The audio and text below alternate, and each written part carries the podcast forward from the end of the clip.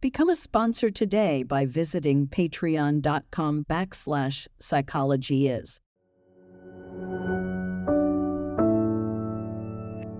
Hello and welcome to the Psychology Is podcast. I am Nick Fortino. This is our 58th episode of the podcast, and today I'm joined by Kent Shultz. Welcome, Kent. Thank you for having me. My pleasure. And what we're here to talk about is is your story. I think it's of interest to a great many people, and I'll let you tell your story. But I'll share with the audience that Kent and I have been corresponding online quite a bit, and we did have a preliminary conversation where I got many of the details of the story and and so here we are, you know, officially recording the podcast episode where I have some background knowledge about what you've been going through.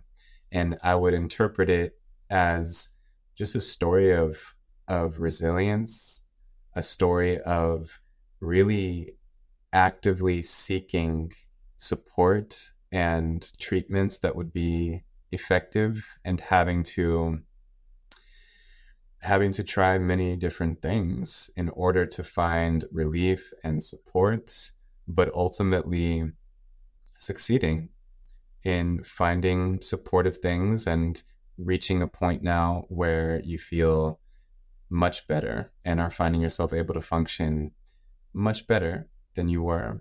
And I just think that, you know, you are you've kind of reached the light at the end of the tunnel that so many people here is really there but can't really see. And so I just think it's very important for people of of all types, whether they are, are professionals or people who can personally relate to what you're about to share, or anyone just interested in psychology. This is kind of a mini case study. Um, so, so again, I appreciate you being here. I appreciate all the listeners who are present right now. And I'd love to take this journey listening to you. Give us any background that you would like, that you feel is relevant uh, from your childhood, your upbringing, and then dive deeply into when you would say that your suffering and your struggles with mental health began, and then the journey that ensued from that point. Sure. Well, thank you for that uh, framing, Nick. And uh, it's a very open framing, which I appreciate. It gives me the freedom to speak from whatever is coming up as most important to me today. I will try and keep this, I guess, kind of chronological to start. Um, but as we explore topics, as topics come up that are of interest to people that you think will be of interest to people, definitely feel free to uh, you know interject and and uh, let me know at any time, and we can pick up the chronological thread if if if uh, that makes sense later on. But I'm happy to go down whatever avenues this uh, conversation leads us down. So, yeah. So I'm 38 years old. I'll just start with that, I guess. I did not really have any signs of overt so-called mental illness when I was a kid. Um, I would say, like so many kids, I had what felt to me like a maybe an ordinary level of shyness, uh, social awkwardness, um, melancholy. Kind of a serious kid, um, but you know, I had friends. I was so-called well-adjusted. Um, I did well in school. Um, I didn't have any major traumas as a kid. I didn't have an, an early experience of of like loss or death, um, or or or accidents or anything like that. No big T traumas, as they say these days, that I know of. Um, did well in high school. Went to college. Was very motivated. Felt pretty motivated in college to get a practical education and have a well paying job and a, at least a somewhat prestigious job when I finished school. And, and those were kind of the things that were important to me. I, I didn't really have any notion of, you know, but is this my vocation? Is it my calling? What do I really get passionate about? What do I really care about? I was always a good math student as a kid and math and science. Um, and I liked computers a lot as a teenager. And I decided to study computer science and liked my programming courses and um, the the tech industry. Let's see. So this was after the first dot com bust, and kind of tech jobs. The tech industry was kind of coming back up, and it seemed like a very promising career path. And so I did well in school, finished, and started working, and was apparently getting along well and succeed, you know, having success in my career. And I moved away from the Midwest. I'm from Missouri and I live back in Missouri now. Um, I moved to California and worked there for many years at different companies.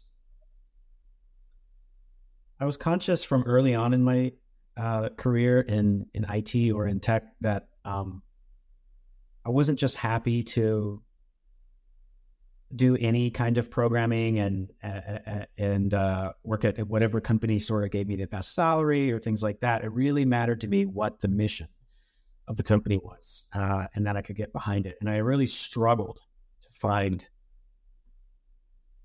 I, I saw way way more companies that I maybe did not think were outright unethical, but just were doing things that I didn't think needed to be done in the world. So early on in my sort of mid 20s, early on in my career, I started having kind of a sensitivity to to that. Um, but I was doing well. Eventually, I moved out to the San Francisco Bay Area, Silicon Valley, and um, got a job there with a company that was still the best the best uh, tech job that I ever had because I really believed in the company's mission. And I left there after a year um, because I got an unexpected uh, job offer from uh, from Uber to be to go be a software engineer at Uber. And this was when Uber was a private company still, but they had an enormous valuation for a private company. And so it was attracting a lot of people like me. I'm afraid to say, who had dollar signs in their eyes and just were coming there to get big, big stock options. And everybody knew they were going to go public in a few years. And that's why I, went there. Um, I felt very out of place there. I felt I felt the toxic the, the the culture pretty immediately. I felt was toxic. You couldn't trust your fellow engineers. You didn't know which managers you could trust. There was it seemed like the leadership liked that there was a lot of intercompetition among even frontline engineers and then kind of lateral competition among managers too.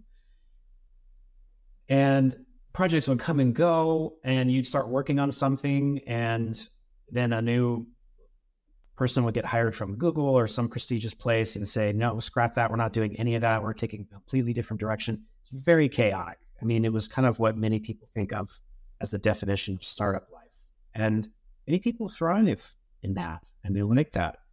I I did not. To me, it it it it was it the pace of things coming and projects coming and then suddenly going away and who's in charge here and does anybody know what's going on to me was kind of like a distillation of the absurdity that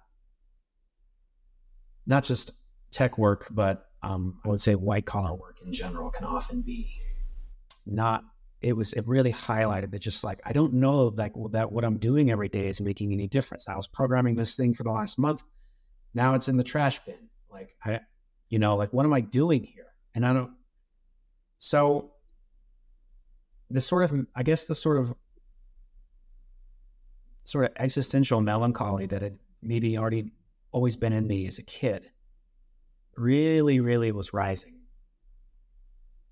And around this time, I discovered um, some thinkers and philosophers who began to influence me.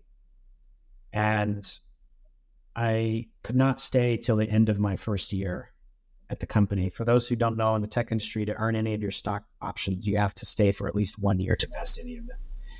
And I was just driving myself crazy with anxiety. And I had terrible heartburn, which is something I had struggled with, but it got way, way, way worse. And my my acid reducers weren't enough, and it, I would have this terrible heartburn and, and this all this somatic. I mean, I would not have called it that way at that time. I didn't really know about that, but I just had all this like somatic stuff going on when I would go into meetings at Uber, and I got bad enough. I went to a gastroenterologist and got an endoscopy to make sure I wasn't getting an ulcer. I was I was not, but I was I was very unwell mentally, and I was questioning just life. I wasn't sure what what the, what meaning kind of first my job held, and then over the years following that. So this was in 2016 that I left Uber. In the years and, and sort of starting in 2016, following that, I had this creeping sense of like, I'm not sure why my job matters or why I do what I do. Why why why do I actually did I consciously choose this or am I just I'm chasing money, but like I know kind of deep down that that's not the most important thing. And it was just a very confusing time. I was in this very living in one of the most expensive cities to live in in in the country, if not the world. Actually, I wasn't living in San Francisco. I lived in Berkeley with my uh, then girlfriend, and she had a well-paying job too. And uh, you know, I felt like we're we're here in the Bay Area. We're trying to have a go of it, and the reason to be here is to try and make a lot of money. So I maybe I can quit Uber, but then like I got to find another company that has like a mission that I really care about, and I can't go back to my old one. I didn't know what I was doing, and I didn't know where to turn next. And you know, the idea kind of of like uh, psychiatric uh, illness. You know, I kind of started to entertain that idea and immediately didn't hold did, and immediately didn't make a lot of sense to me and never really had I, I was not aware at all yet of any of the um, although i always had been interested in human nature and psychology even from my college days i, I didn't um, i wasn't aware of of any of the uh, of the what used to be called the anti-psychiatry movement and now has kind of become the critical psychiatry movement. I wasn't aware of any of the criticisms and arguments of that, but yet I always kind of felt inclined towards that. I felt that if I were to take antidepressants or some other treatment, that that was not going to just help me to be happy at a place like Uber or even in the tech industry. I just so I resisted that for for some years. I did not go on psychiatric meds for for some years. Um, and uh, it, a quick question. Sure. You mentioned the that you, I think, during this time period began reading more certain of, of certain thinkers and philosophers. Mm-hmm. And I remember in our in our previous conversation, you brought up the work of William James. Mm-hmm and the the concept of the sick soul. Yes. So I was just wondering if you could kind of share your reflections on first your your understanding of that concept and how it kind of maybe how you were able to relate to it. Definitely, definitely. So I I I heard about I, I, didn't even hear about William James until maybe 2018. I read about him in um, the writer, the journalist uh, Michael Pollan's book. Um, people may know Michael Pollan from his writing on, on food and organic food, um, The Omnivore's Dilemma, and In Defense of Food. And then he wrote a bombshell book in 2018 about the psychedelic renaissance, so called, uh, for using psychedelics like LSD and mushrooms for helping mental illness. Um, for curing depression and uh, addiction and things like this. For those who haven't heard of that, but I think it's pretty well um, out there now. But And for people, just so they know, it's called How to Change Your Mind. Yes. That's what that's, yeah. That's the book. Yes. So I had read a few of Pollan's books before.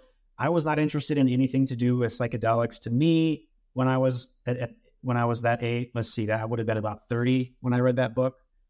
I had never done anything like that. I had never done any, you know, drugs as a teenager or anything. And so it's not like that naturally appealed to me. But he was a mainstream figure, um, you know, a, a, a trustworthy, kind of straight laced, hard nosed journalist figure who was writing about that. So he referenced William James in the book, and psychedelic advocates often do.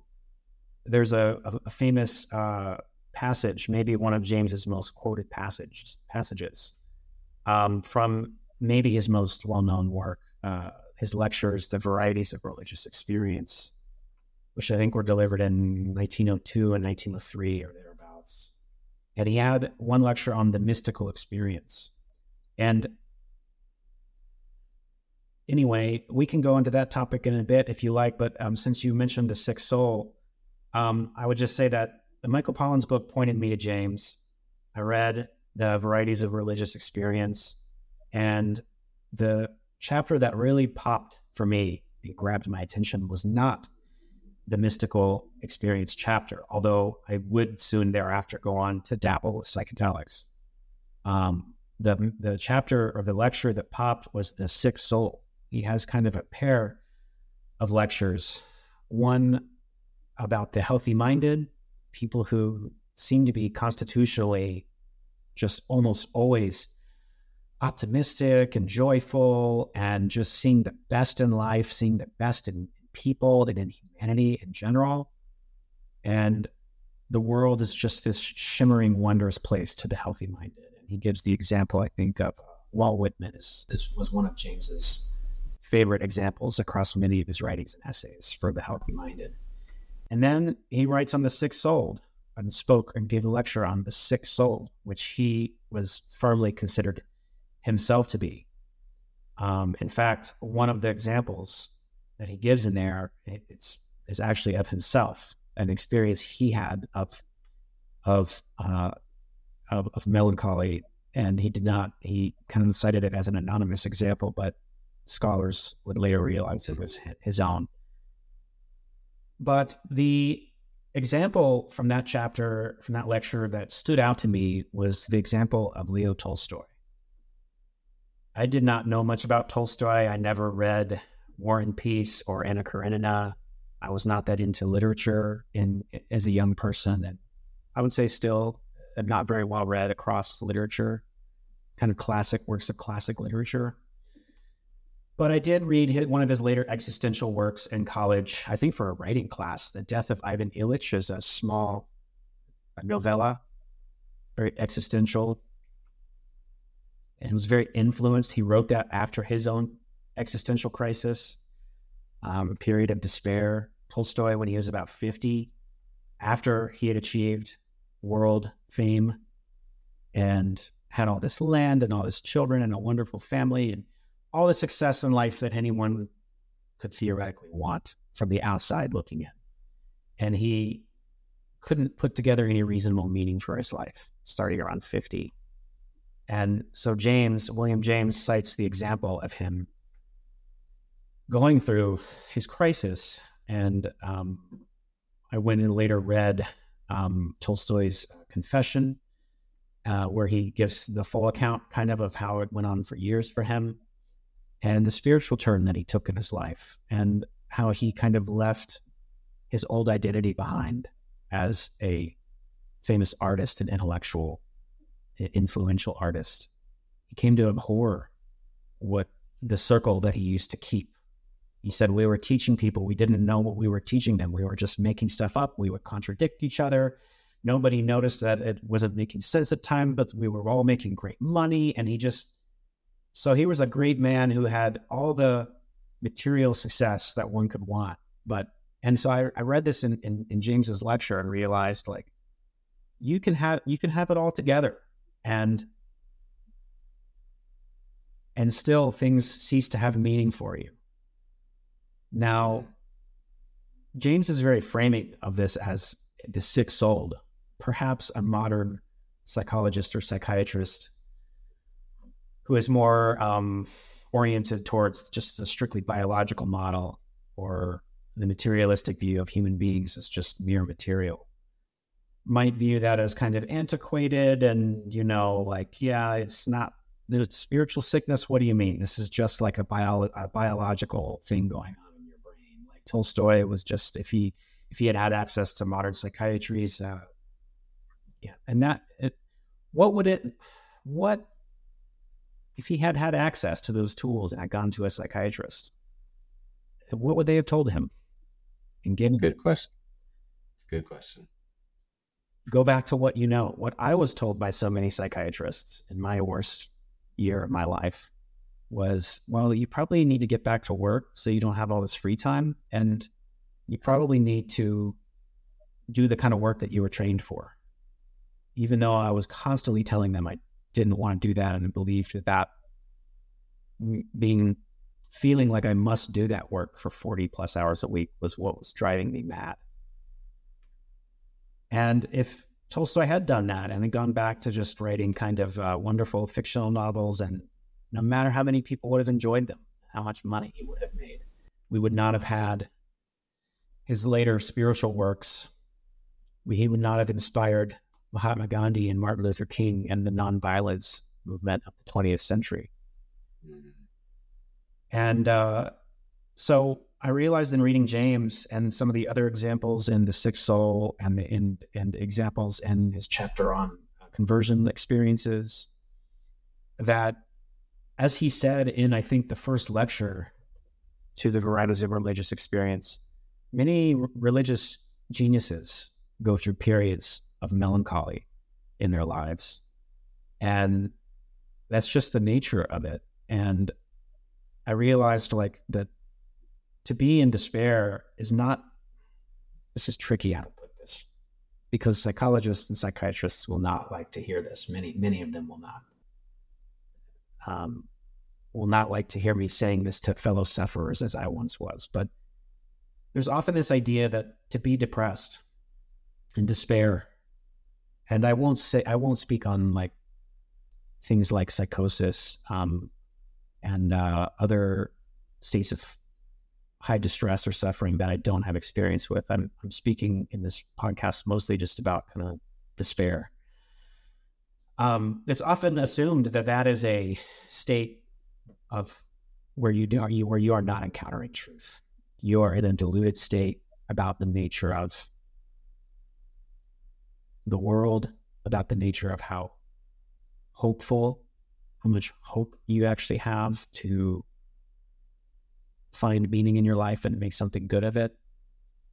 And certainly there are, but I would say I, I, I would love to hear to engage with you on this and to hear your thoughts on this too. But like the the, the very existence of it being there, to me, I re, I always felt from even before I went to Uber, is is a rudder, or, or in some cases at least, in my case, cases like me, is is is pointing you towards something. You you have something and you're you're not living your life in a way that matters to you.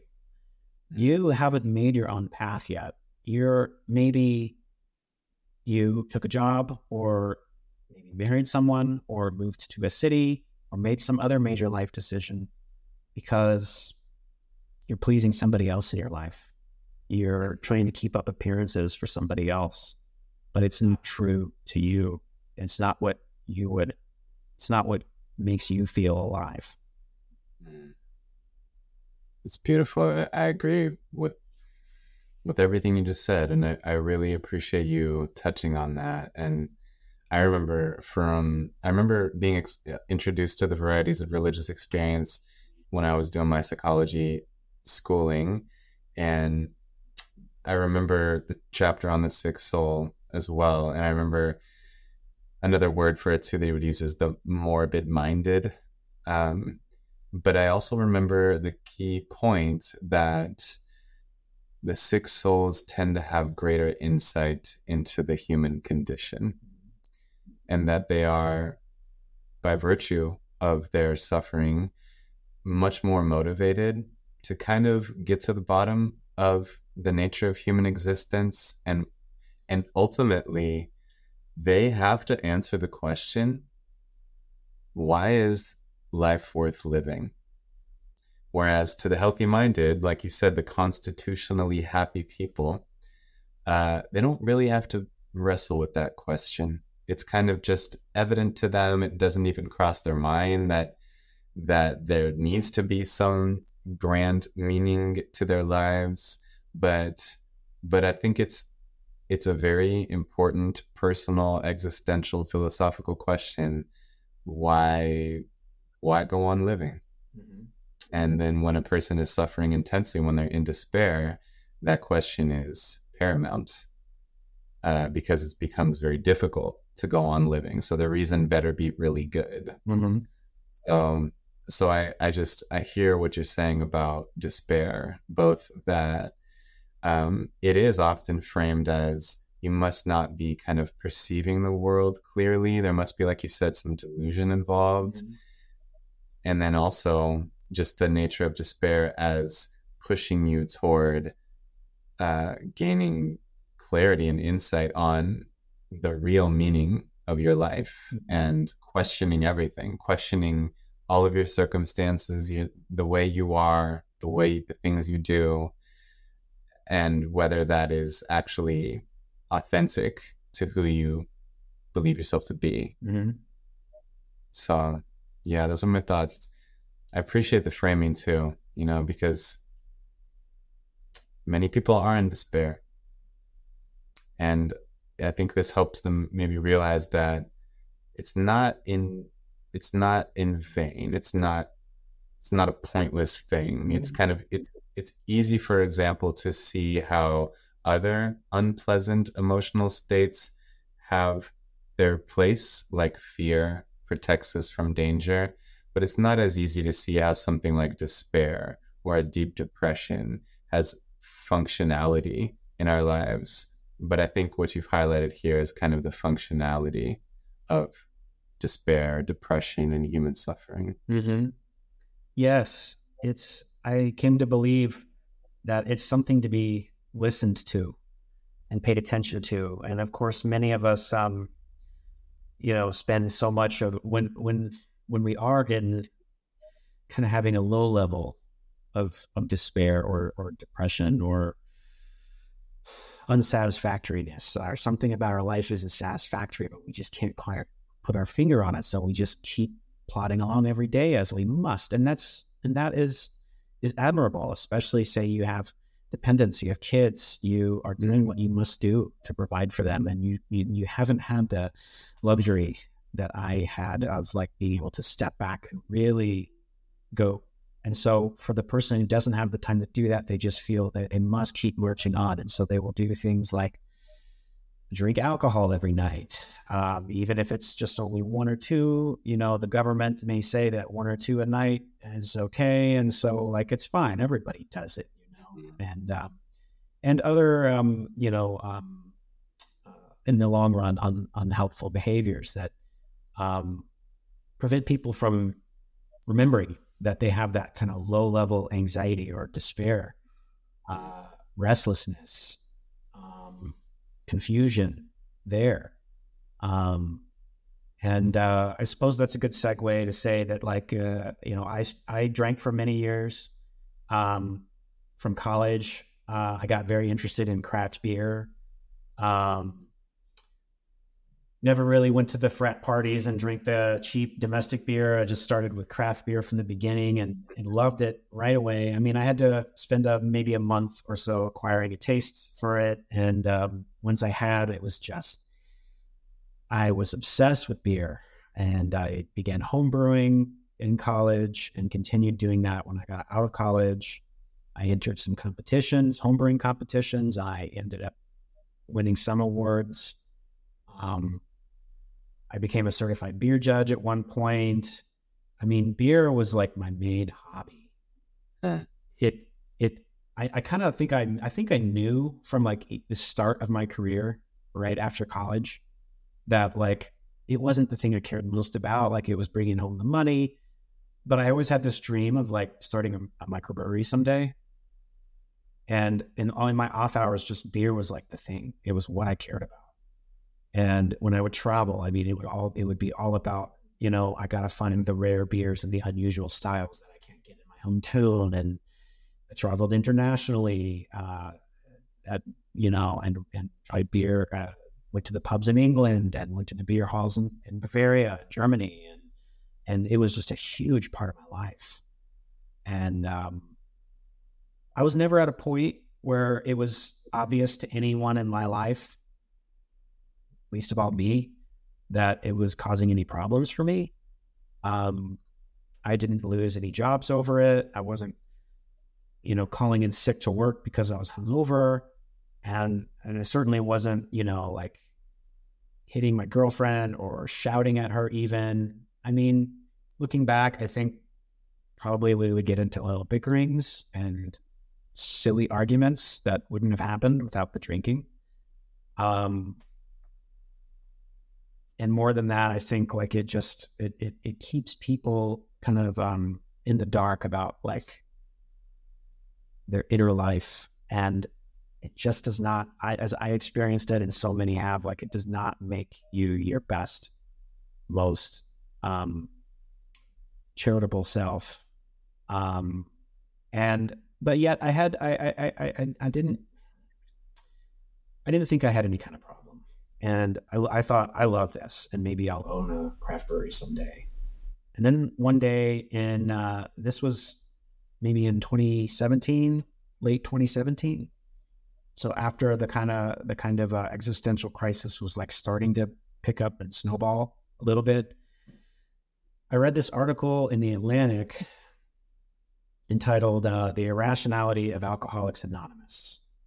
And, you know, being someone who fancied himself as a drinker in control and also someone who was raised Christian and no longer considered himself Christian and knowing AA was kind of, uh, you know, a Christian organization. And, you know, I just clicked on it.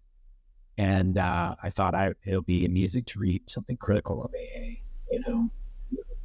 And in that article, the journalist mentioned a, a, medication. The whole article was not about it, but she mentioned a medication called naltrexone. She was telling a kind of a narrative of a, a guy who sounded a lot like me. He was in his 30s and and uh, was an attorney, I think, or something, and seemed to be successful, but just was drinking a bit too much. What I kind of call moderate plus, like you know, maybe like three to four drinks most nights a bit more on the weekends, but you're holding it together and you seem to be. And she talks about how he had tried naltrexone, this drug that's an opiate blocker. And uh, specifically, if you take it according to a little known method called the Sinclair method, uh, whereby you take the pill and don't abstain from drinking, but you take the pill and actually intentionally drink while on it. And that helps deconstruct the reward circuitry in your brain that that addicted that that is the addiction. Um, the idea being nobody starts with an addicted brain. It takes some time. It's a learned behavior. This is the idea behind the Sinclair method, and there have been other um, psychologists uh, that I've read about uh, who also have this kind of learned behavior uh, model of addiction. Now, Naltrexone helps you unlearn that behavior. You take this opiate blocker, and you drink, the endorphin response that normally would light up your opiate receptors is is blocked. And over some months, if you always take the pill before you drink, you stop caring. You become about alcohol. You become apathetic to it, and it just is not on your. It's not something that matters in your life anymore. You don't get cravings anymore. You more or less have reached a cure if, if to cure is kind of in the lexicon of disease and by the model of the sinclair method it's not technically a disease but and we can talk more about that if you like. Uh, it's a topic i love to talk about. But um, you uh, have reached a state that is called pharmacological extinction where you, your reward circuitry is pretty much uh, uh, dismantled and so I did this uh, at the end of 2017 and into 2018, and it pretty well worked in four or five months for me. I could not believe it. I thought at the beginning, I don't want to stop drinking entirely. And if this could help me cut my drinking in half, that would be very healthy for me. I would like that. And that's what I had planned for it to do. But it worked so well that in four or five months, I did not care about drinking anymore. And I had kind of naively hoped that um, I'm going to be much more well mentally. Maybe I'll enjoy work again. Maybe I'll um, get a new job. Maybe I'll start to flourish in other ways.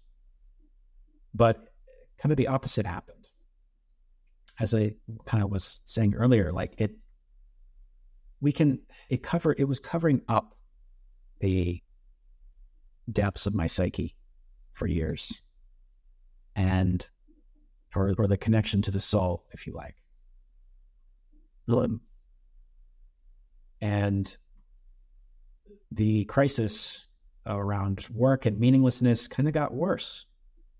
And especially, there was also kind of a vacuum hole left in my ego. I started to realize in 2016 that I don't really care about computer programming, and this is not. It, I, it, had been a part of my identity during school and then during my early career, but like I realized in twenty, and then I started shifting into the beer thing, and maybe this is my big. This is kind of who I am, as I know a ton about beer. I'm, an expert judge, and I'm going to have a brewery someday. Well, once the Sinclair method worked so well, that possibility was then gone. But I had this. Okay, so I'm not a tech guy, and I'm not a beer guy. So like, what am I? What am I going after now? What what matters to me and how do others perceive me? And i don't know what i'm about anymore you know? It's very confusing. But i'm afraid that uh kind of uh, pausing there make, makes it sound make will make that sound unappealing to people to do that um, to take take naltrexone and and extinguish their uh, cravings for alcohol because for me it did make things more difficult in the long run or in the short in the short run. Hmm. But um, in the long run, I am so glad that alcohol is out of my life. I do still occasionally drink, but it's not like a person who used to have a problem and then they haven't drink for they haven't drunk for five years or ten years, and then they go back have one one night at New Year's, and then they just go wild because like you know it's like it's like wow, it's like I forgot how good this feels. If you do the Sinclair method, it's really not like that um, because again, you've you've undone the reward every time you have a, a beer or, or, a cocktail or something. It's kind of in it kind of is like the first time you ever had one when you were young. Like you get a bit intoxicated. It's it might taste good. It might taste kind of whatever, but it's not like oh we're back and I'm gonna have a dozen drinks tonight or something. Right. So you feel kind of protected. You are supposed to take the pill when you drink every time the rest of your life. And that's kind of the official guidance of uh, those who advocate the, the Sinclair method. Um, I won't pretend that I'm 100% compliant on that every time just because uh, of the inconvenience of carrying around a pill for those mm-hmm. three, four, or five times a year that I might have a beer, which is about how often it is now. But um, I guess I would just say to those who might hear about that and might be curious to ask their doctor or psychiatrist about naltrexone, that um, you may think now that you cannot imagine your life without alcohol. I understand that. That was absolutely me. Um, I mean, given everything I just said about how obsessed I was with it and how much I made it a part of my identity my free time and hobby I can only tell you that from my vantage now, like I am so glad that it's out of my life. But for those, there are people I've heard of who it does not eradicate their all of their drinking within four or five months. They may go on for years, still having a few drinks a week, having some drinks every weekend, but it's much more in control than they were um, before. And you really don't realize until you've been taking it for a few months how little control you actually had before if you're a drinker like like I was, which is again I kind of called moderate plus. But um anyhow, um yeah, what are your um questions or reflections on that? Yeah, well, thanks for asking. And I mean the it's I'm getting kind of a a new or a different perception, I guess, because you did share some of this with me in our first conversation, and yet the what I didn't quite realize was how tied drinking was to your sense of self, how tied being a beer guy was to your identity, and how significant it was to lose two pillars of your identity in a very short time period, being the tech guy and the beer guy, like you said, and just how, and then on top of that, removal of that kind of important feature of your identity was, I'm sure, some degree of uh, an exposing of whatever beer was hiding. Uh, like you said, your your I forget exactly how you put it, but your your inner world probably became much more illuminated and clear to see once the cloud of alcohol had been removed. So that that seems like a yeah, a very significant part of your journey. And I do appreciate you sharing like the method because of course as we know, countless people struggle with alcohol and I appreciate your message to those people too because I think that is exactly what many people need to hear is the it's literally impossible for them to imagine their life without alcohol. It's woven in completely. So it's great to hear someone from your perspective for whom alcohol was completely woven into your life. And here you are from a totally different vantage point. Okay, without it, functioning without it. Yeah. So so this just to get the chronological timeline in place in my head, um, this process of taking naltrexone and that few months of kind of eradicating your craving for alcohol was around 2017. Yeah, I started it in late 2017, and uh, I think I probably reached uh, pharmacological extinction by April or May or June of 2018. Okay. Yeah, yeah. And at this point, you're still living in California Correct. and you're beginning to feel an intensification of your struggles internally. Yes. And where did where does it go from here? Well, let me think here. I guess I would also say that um, there was some loss in my family. Um, right around the time I was I was going through uh, the quitting drinking or tapering down, and it was both of my remaining grandparents and then uh, the adopted son of my sister, 13, 13 year old son she had died of leukemia. They were all three within just a few months of each other, and um, I don't know how much that amplified my my mental distress, my emotional distress. But um, I guess I will just flag that that was happening during. Mm-hmm. And um, I took there was a by this point I was um, kind of irregular with work. I was still accepting certain jobs in the tech industry. My then girlfriend was um, very was very she was not pressuring me to like well, why aren't you working you know like if I was out of work for a couple months she was like, you know we had enough margin. We had enough margin, and she knew I was trying to get better, and she was very supportive. So I wasn't trying to. I was lucky to not be in the position, position of having to rush back into any job, just any tech job that I knew would make me unhappy. I was still in the process of trying to tell myself that if I just find the right company with a mission that I can really care about and a great culture. And I love the founders are awesome and they and, and they have this like toxic masculine kind of energy that many tech companies like uh, the one I was at in 2016 have or had. I don't know how it is today at Uber, but I was still uh, hunting around and I, I had one job in 2018 and I think I held it for four or five months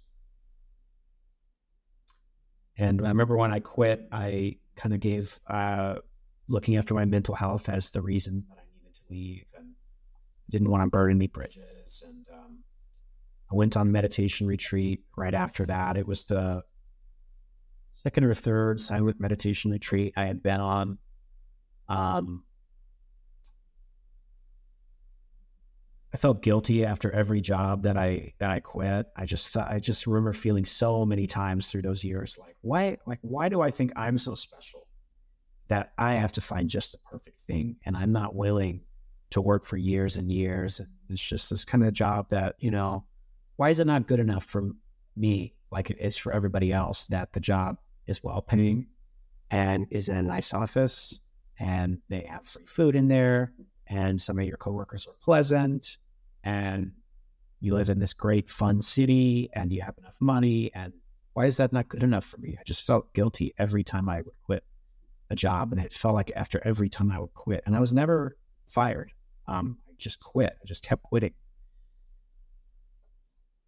Um, it must have been not long after I quit that job in 2018 that so again I had read um, Michael Pollan's book How to Change Your Mind and was he is he was careful to say in the book and on his book tour the podcast tour that he did that year like I'm not saying everybody go out there and do this. Uh, this is I'm not Timothy Leary in the 60s going everybody turn on like drop acid and like turn on like try he's not I'm, I'm not trying to turn on the whole culture. He's like just telling you my experience and some of the neuroscientific research and you know you do with with it what you will. And i was like well obviously i'm gonna i'm gonna try it and again at this point i had not yet tried any of the official treatments from uh, psychiatry mm-hmm. no no medications nothing like that. And I did not. So really, you, you hadn't even met with a psychiatrist at this point. No diagnosis or anything either. That's correct. No diagnosis. I had uh, I had seen a few um, uh, primary care doctors, and I think one had prescribed me Zoloft, and I just I went out and got the bottle, took it home, never even took one. I was like, I just knew I was like, this is dumb. I, I this is not gonna. It might make me. It might mute some things but you know, it's like it's like Joanna Moncrieff has, has pointed out on your podcast and elsewhere. Like it's it's the drug centered model. It's it's not functioning that differently from say alcohol. Like it's it's kind of like helping you to get by in your life as it is now. If you're a person, and and I want to say I recognize that if you are a person who feels constrained to to stay in the marriage, to stay in the job that you're in now, to keep the major parameters of your life as they are, and you have the kids to take care of, or or if you don't, you still have, you know, financial needs and, and other or other responsibilities, and you really just must continue marching on with the, the major elements of your life as they are now. Then Zoloft or something like that, I, I I get it. If that's helping you, that's great. But um, yeah, I kind of think I kind of intuitively felt like that, like basically what Joanna Moncrieff and others have said let's just like like this is not that different. It just is going to numb me out a little bit make me kind of forget that I hate this job and this field so much, and that's not going to help me in the end. Like I'm not going to do that and just try and limp along for five more years in the tech industry if if if taking three or four psychiatric medications can help me. No, I'm going to uproot this. I'm going to get to the bottom of what of what I'm supposed to be doing. And so I decided to try LSD and psilocybin. And I think uh, very early on that that first year, 2018, when I started dabbling with psychedelics, I number one had kind of naive ideas that number one that I can do this alone, that I, I have no experience with what it's like to be in this state of mind, and uh, and the and the kind of um, completely non-ordinary. I mean, for someone who's never done that, been in that kind of state, either through psychedelics or some other kind of more uh, naturally mediated uh, mystical experience, there's, I mean, to to just take the chance of launching into that alone in your apartment with maybe a partner who also has never done that, and tell them like, "Hey, look after me and make sure I'm not freaking out too much." Like, you know, it's like it can be very fraught. But I did that uh, a number of times. I don't know how many, six or seven times, maybe over the latter half of 2018. It's not like I was doing it every other day. I, I had understood from Pollan's book that these are not uh, classically addictive. They, they in, in the way that so many other um, illegal drugs are. You're not going to be doing this every day and just like zoning out just like dropping all responsibilities and just being kind of in a haze all the time. Like, you know, I had six or seven maybe experiences in the last half of 2018. And uh, so I think I was naive about I can do I can do this without a guide and without you know just kind of only knowing about what to expect by reading by what I've read, which maybe is helpful, but it also can set you to have certain expectations. And I think that was the second thing I was naive about in the beginning was like two or three of these experiences and I'm gonna I'm gonna meet God or I'm gonna or I'm gonna commune with some other uh, spirits of the universe or something. And I'm just gonna realize I'm gonna come back and I'm gonna realize like what my path is now. And I will just begin to just take committed action towards it and uh, just a couple of just just these revelatory experiences, and I'm gonna get it. And it didn't happen. There were many good glimpses of some feelings I had not felt in a long time, like wonder and gratitude. And sometimes, uh, as adults, we can go a long time. Maybe for some people, they're all most of their adult life without experiencing real joy gratitude. And for people who um, haven't tried psychedelics, this is not. It's not as as as Alan Watts said. There really is no comparison between being drunk on bourbon and being high on LSD. It's not just this kind of elation of like um, of like a night out drinking. It's it's very very different. It's very different. You return to a state of mind, certain emotional states that you forgot were even possible for a human you may not have felt since you were four or five years old. And it's a very transient experience, of course. And you, if you're lucky, it may some of that gratitude and, and and you feel more connected to people. You feel curious about people.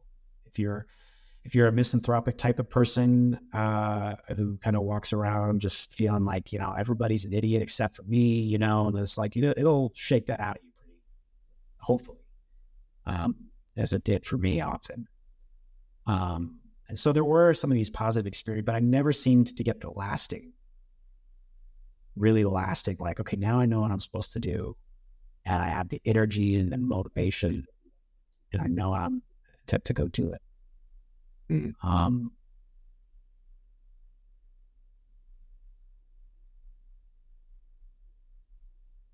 So I continued trying it and um, eventually realized that I would like to try it with a guide. I felt I was not able to let go in uh, by myself at home or, or with my girlfriend there. Felt I'm not able to let go. I need to just, if I can be in a safe place where I know is secure, and I'm with uh, very experienced uh, clinicians who, um, who uh, you know, I just absolutely trust them that they know how to handle me physically and emotionally in this state, then I will feel so much more relaxed and I'll be able to really just open myself to let the experience be whatever it is and just trust that I will come back in one piece psychologically and because they're keeping me safe and not that they can control where direction the trip goes, but um, I just thought I, I need to find a guide. And the only you know, there are underground guides out there, but I didn't know anybody. I was plugged into the psychedelic community. So the only psychedelic, legal psychedelic therapy uh, was ketamine. And um, being in the San Francisco Bay Area, it was not too difficult to find a ketamine provider. And so I tried that at the end of 2019 and into 2020, and um, and again was not making great progress. I had some glimpses. Uh, it didn't feel as the experiences were not as um, they were not they didn't feel as deep and as as profound as LSD and mushrooms.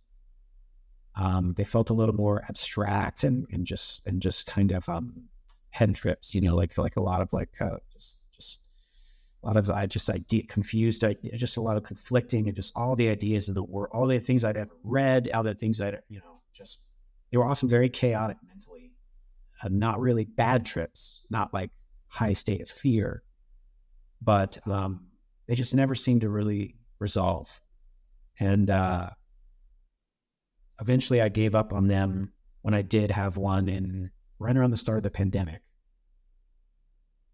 And I think April 2020, that that was I would not again I would not classify it as a bad trip, but it was pretty uncomfortable physically. And I felt my heart racing and I did feel kind of scared. It was done at home. Some providers will give you lozenges to take it home. And uh, even now there's telemedicine kind of providers that you may be, maybe you're aware of, Nick, and maybe some of the listeners know about that too. The first few times I, I did it, I was in, you know, in the psychiatrist's office, um, but uh, tried it intravenous and, and intramuscular. But um, once he was comfortable that I knew how to handle myself in that state, and I got lozenges at home.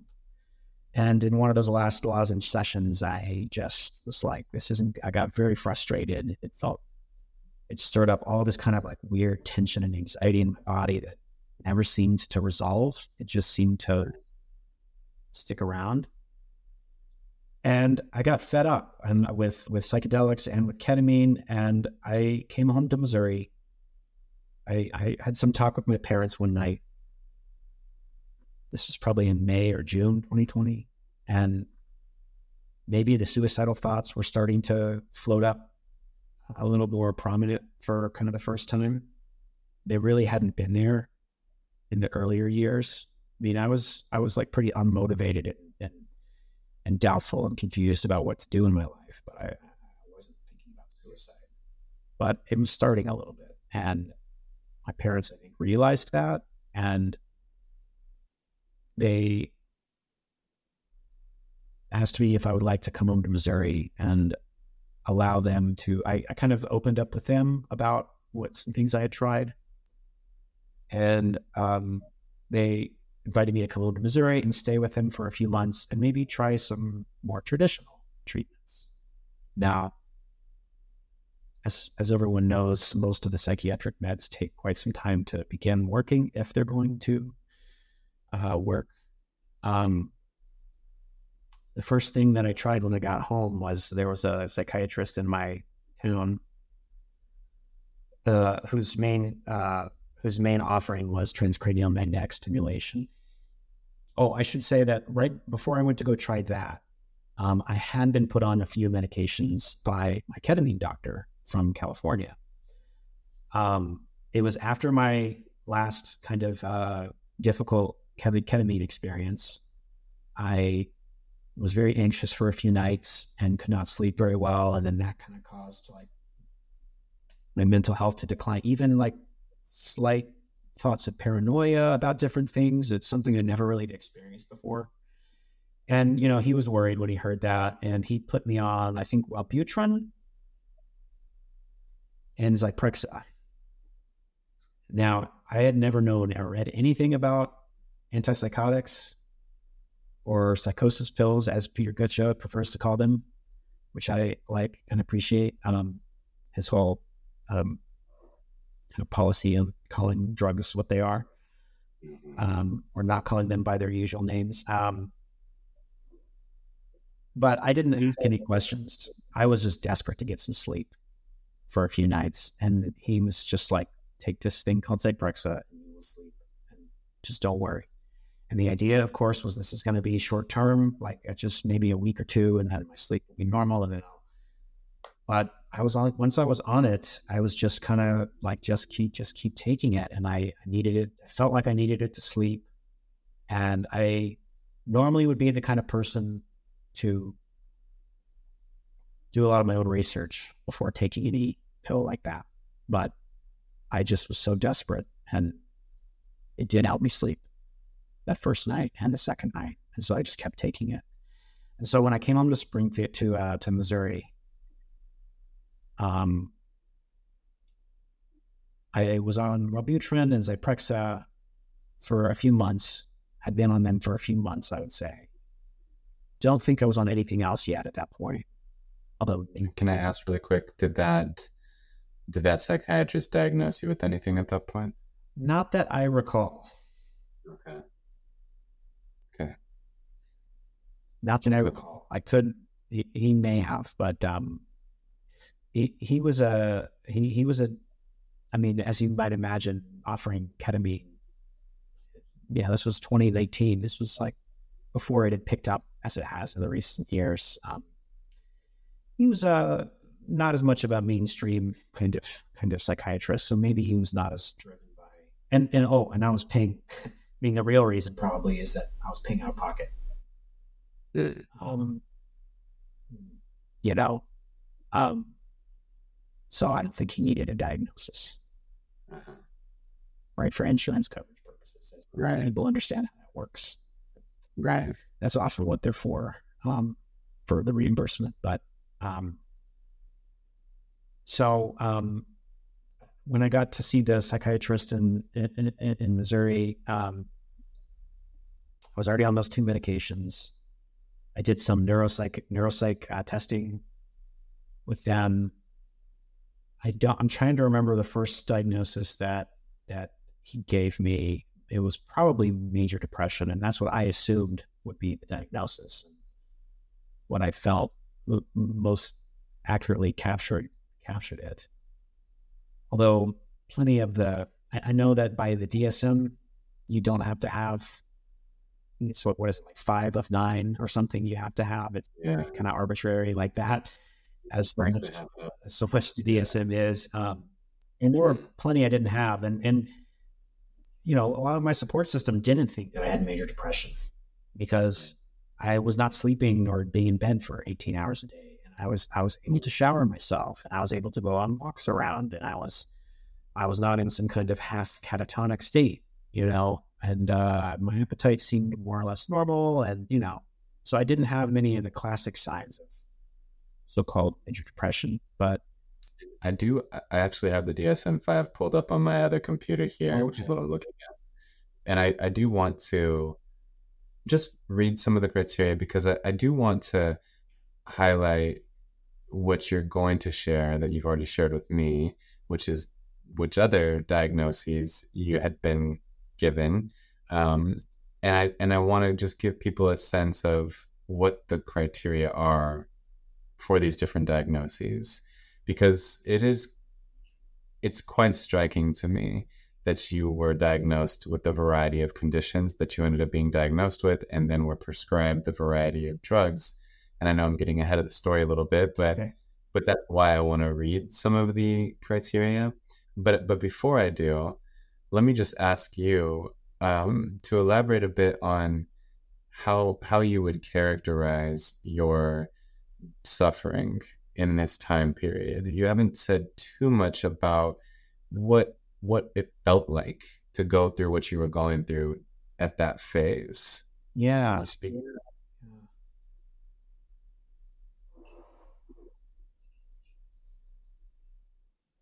Well, I don't think at that point in the midsummer 2020, I don't think the daily, daily um, kind of uh, uh, crying was really a thing yet. Actually, I remember crying many days in uh, the psychiatrist's office when I was going in for for transcript for TMS.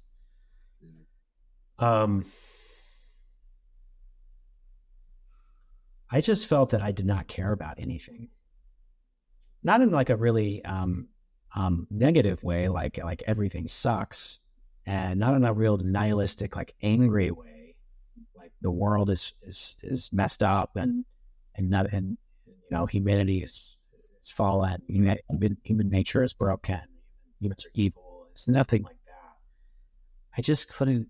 I just I I had been through some with some psychotherapists already, and uh, and um, some who were who had practiced. I think at this point I'd been with some psychotherapists who practice like acceptance commitment therapy, which is all around orienting around your what are your values. Like you need to align your actions, your daily actions, with what your actual values are. And it was so frustrating to me that I didn't seem to know what my values were. I mean, I I kind of could remember mm-hmm. what they had been at different times, but when I would say them to myself or to a therapist, it just didn't seem to have any resonance. I just felt like I was just par- kind of parodying what some part of me felt like I was supposed to say. You know, being being physically active and uh, you know, be having a healthy diet and uh, being family time, being around family, loving my family, loving my friends, and doing things for them.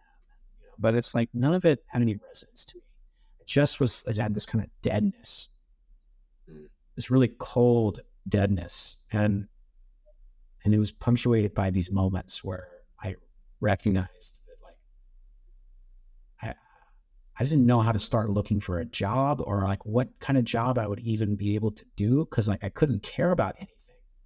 Just it was just it was just apathy and just I can't again, it was not really nihilistic, but there was also some somatic stuff still going on that would often come up on meditation retreat, as it does. In particular, in my in my chest, there was this really um, constrictive feeling that I came to call kind of like the, the like the poison. Like it felt like it was just this really general malaise all through my trunk. That and it wasn't like clenched in the heart where you felt like you're gonna have a heart attack or something. Mhm. It was something more like you just felt like there was something draining life force out of you. Like there's just poison going through your veins. And it would come and go. And uh, when it was there, I mean, I would try and meditate. And sometimes, some day, sometimes, sometimes during that time, I would spend three, two or three hours a day meditating. And as I mentioned on, on meditation retreats, I mean, longer than that, but but it never seemed to fully resolve. It would come and go. So there was that somatic element going on. It was all very compounded, I would say, and I don't.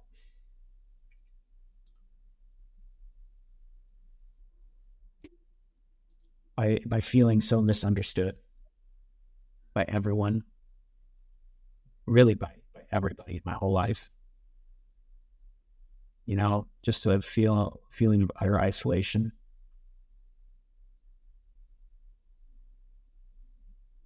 You know, and I felt like, uh, you know, certainly my family at the least were, you know, they were, they, they had my best interests at heart. I always believed that, but they just still were not able to understand. And maybe nobody really can. Nobody's going through that It's extremely challenging to be with somebody in that level of of apathy and, just feeling so bereft.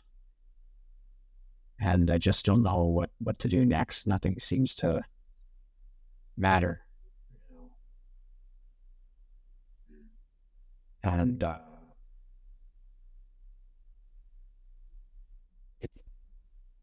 I guess I guess anxiety, kind of more high states of anxiety with racing thoughts, uh, would be happening sometimes. But when I think about those times, that was uh, I experienced that mostly when I would try to taper off of certain medications, mainly antipsychotics. Mhm. I don't remember having that kind of um, highly anxious, racing thoughts thing going on, except the few days right before I was put on Zyprexa, and that's why I was put on that. Right. Which is very noteworthy. I mean, I, I know that like Peter Gøtzsche makes this point a lot, as does Joanna Moncrieff, as do many other critics of psychiatry, many of whom are themselves psychiatrists. Um, and another another person who makes this point a lot is Peter Breggin, who say that so often people are prescribed these medications, these drugs, they're put on them for a long time, and then when they attempt to taper off, they begin to feel this anxiety, which are truly withdrawal effects. And if you talk to anyone who uses street drugs, they'll tell you all about withdrawal effects and how intense the craving becomes and how destabilizing it is really to stop taking a drug that you've been taking every day. But when but when we think of coming off of prescribed drugs, it's almost always framed as uh, you sort of relapsing into your condition and that is a very um, it's a way i think that the public is misled.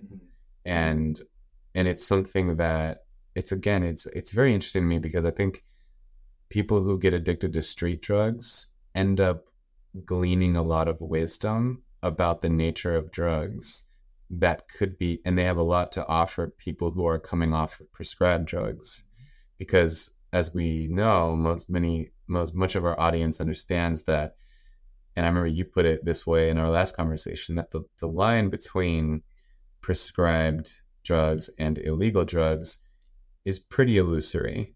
And there are some important distinctions, like that legal drugs are regulated and therefore they're not cut with fentanyl or mystery ingredients, and that they're, the dose is always very measured and everything like that.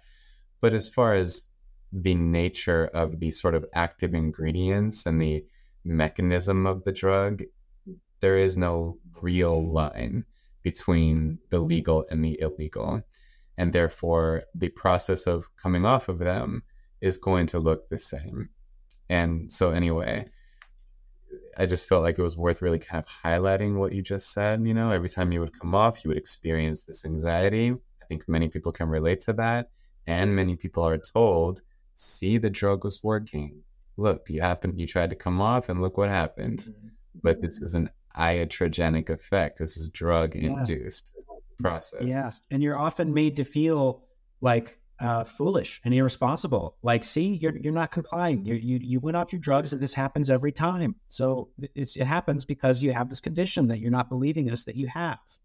Mm. You know. Yeah. Yeah, it's very frustrating. And they're not, and and they don't offer to help you taper off because that's usually, right. I mean, for many, I mean, there are a handful of niche psychiatrists out there, I'm sure, do that, but and maybe yeah. maybe do maybe that's a lot of their practice is helping people do the gradual taper that you've talked about and your guests have talked about so much. Um, but um, yeah, it was just horrible. Every time I tried to I tried to stop Zyprexa many times, and, uh, and I thought I was doing a you know a, I would try tapering off over a couple of months and, you know, kind of go down that by like maybe 25% at a time. And it did not go well any of those times. Pacing around my parents' house. I mean, I think one time my dad commented, like, he's like, you're, you're pacing around like, an, like a caged animal, like a zoo that's just like, just pacing around. And it's just, you know, and I just, and, uh, you know, it was horrible trying to come off of it. And then as soon as I go back on it, it's like, okay, it's the anxiety is gone. But now I'm just back into just this kind of existential void that right. I guess is more tolerable on a day to day basis. But um,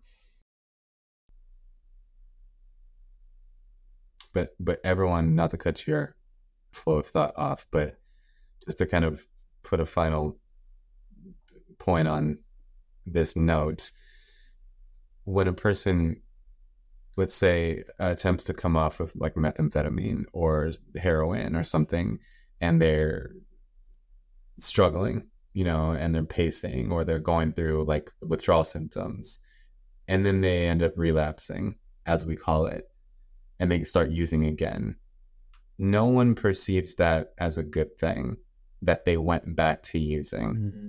but but the perception of when someone starts taking Zyprexa again and they're back to a sort of normal, the perception is okay, good. We've re we've restabilized you. You're back on your medicine. So again, it's just uh, you know the perception of the American public and in so many cultures really has been manipulated in this way and it's it's just not an accurate understanding of what's really happening mm-hmm. and it's really it's really I mean, I would go as far to say a crime against humanity mm. to make people believe that, like you said, like to make people feel foolish for coming off of these drugs, to make them think that when they then go back on them and aren't overwhelmed with anxiety or aren't experiencing withdrawals, that they've restored their health or something. They're they've restored their chemical balance. That's a manipulated perception, and it's not it's not okay. Yeah. Thank you. So thank you for putting it that that way, pointing that out. Yeah. So please continue. I thank you for like filling in the detail on like the subjective experience of the distress, the despair, the depression. And so now chronologically, you're, it's we're in like 2020. Yeah. You're yes. living in Missouri again. I think I think um think this is a time to say that I was the, to speak about my next diagnosis, and to me was the diagnosis that became the most problematic for me. Um, that was uh, one day I was uh, seeing my outpatient psychiatrist and don't know, don't remember why he had this impression. It wasn't as a result of my testing, at least at first. It was just a hunch that he had hearing me speak. And he said, Have you ever thought that you might have OCD? And I was confused. I was like, But but I don't have any behavioral compulsion. I didn't know much about OCD. And I don't wash my hands for hours a day. I don't turn off light switches and I don't do repetitive behaviors for hours. I'm like, what do you mean? And he said, well, it can also be totally mental. You know, it's kind of a pure, pure O, as, it, as some call it. And some psychologists don't like that phrase. They feel it's some kind of misnomer, but, um, but, uh, I was open to the idea. I think at, when he said it, I was I was a little perplexed, but I was open to it because I was wanting an answer. And this is something that um, the patient, so so to speak, as well as their family members and other support people, friends, close friends, they desperately want to get answer an, an answer. They want to confirm, like, okay, this is an authority figure who's, who's been treating people for decades, and they know what is your condition, and then they're going to give you the prescription. So, at this point, I was still fairly trusting of of him, and I was willing to entertain it. And I don't remember if I did uh, the, the the testing to confirm that, but I may have. I know I did testing with him. Um, but we he put me on um, within a few weeks or so of, of, me appearing to accept the diagnosis. He put me on the the gold standard medication for OCD, which is an SSRI called Luvox. And um, over a few months, uh, we worked myself, we worked me up to the maximum dosage. And um, I didn't feel any different really on it. I can't say it gave me a lot of negative consequences, side effects, as they're called.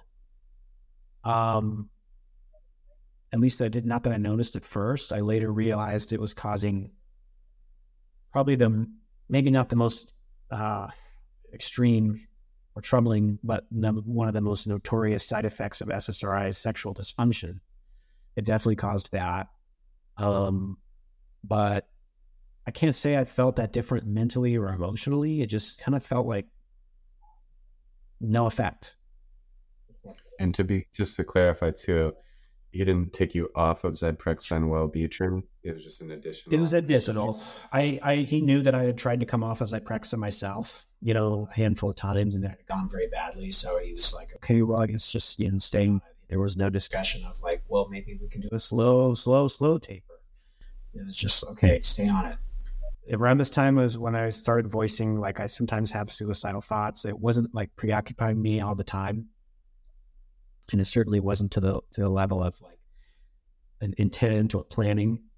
But um, once I said that, he put me on lithium because he said, "Oh, that can sometimes help with suicidal thoughts." You know, as if suicidal thoughts are just their own niche category of of symptom right. A right. specific drug is targeting. I, that was seemed very weird to me. And I didn't really buy it but I just went on it. I went on lithium. I had not yet gotten a diagnosis of bipolar.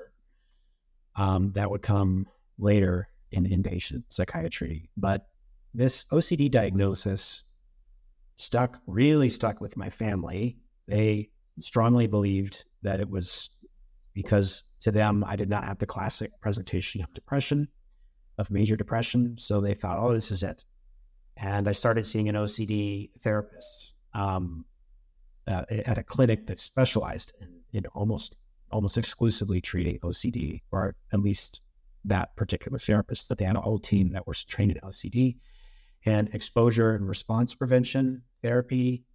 Um, and I did all these things called like imaginal exposures, where you record your voice talking about your fears and um, the idea is so for people who don't, uh, I'm sure you know Nick, but um, for people who don't know, kind of the different, there's many, many kind of subtypes, right, of OCD that that psychiatrists talk about, And the in, in the realm of the non-behavioral ones where you don't have behavioral compulsion, one of the more apparently common ones, or at least talked about ones, is harm OCD, which is where you become obsessed. You have these repeating thoughts that like, what if I what if I just become impulsive someday? I'm standing in the kitchen and there's a kitchen knife there on the counter, and my wife or my friend is standing there. What if I just like lose control and just pick up the knife and stab to death? And then you become preoccupied with these thoughts and they loop. And then you have other thoughts that are kind of meant to calm them down and you just get stuck in this cycle. Well, everybody thought that I had self harm OCD, that I was obsessed, preoccupied every day with the fear that I might impulsively kill myself. Uh, just in a, in a, in a, in a moment of, of no inhibition. And right away, that did not strike me at all as what was going on in my mind. But I had everybody around me kind of telling me, like, that's that, we think that's what you have. And um, it felt very validating at times. I don't, uh, and I want to just say again, I don't think anyone was trying to make me feel like I'm going mad by disconfirm by telling me that things were going on in my head that really weren't. But this was the and my clinicians too, they would um it's like once everybody got it in their head that I had OCD, my my clinicians in particular, um, it felt like it framed everything that I said. That it was a lens through everything that I said. So I learned in in my therapy that you know people with OCD have a kind of um, obsessive need to have certainty in life about just about everything. They just cannot. It's a kind of anxiety of it's a, it's a kind of syndrome or condition of generalized anxiety about just you just need to have you don't know with certainty that you're not gonna kill yourself in three years by randomly steering your car into a light pole or you know people in your life dying or other tragedies. You just need a person with ocd is this person just needs certainty and they're not unable to accept uncertainty the inherent uncertainties of, of life like uh, a well-adjusted person is and i never felt like that was me at least not on any kind of generalized level, but I would say certain things that my therapist would kind of gently, you know, I, she was not too condescending and I had a good rapport with her, but she would kind of, you know, try and like shift me back and be like, remember, like, you know, like, uh, yeah, we can't have certainty in life, you know. It did, it, it actually did feel kind of condescending to me at times, a little alienating. And I'm like, but I don't think that I, I don't think that's what you're saying right now is reflecting the problem I'm having. Mm. So it's kind of in, in, keeping with the theme of being misunderstood. Mm-hmm. I'm seeing more clearly now how how long that was drawn out. It was, and maybe yeah, yeah. Sounds like it almost got worse because not only did they misunderstand, but they thought they understood when they didn't understand. Right, right. And I would continually tell them, that I don't feel that this is really my condition anymore. But then I think I would probably have days where I wanted it to be and I was a little more open to it. And so maybe it appeared as as uh you know incoherent or or just like I couldn't decide what I you know I was trying to kind of go along with him certain days and I would want and I like I said I did have a good rapport with my OCD therapist. I, I liked her uh, kind of on a, just like a personal level. And I mostly was enjoying my therapy sessions with her. But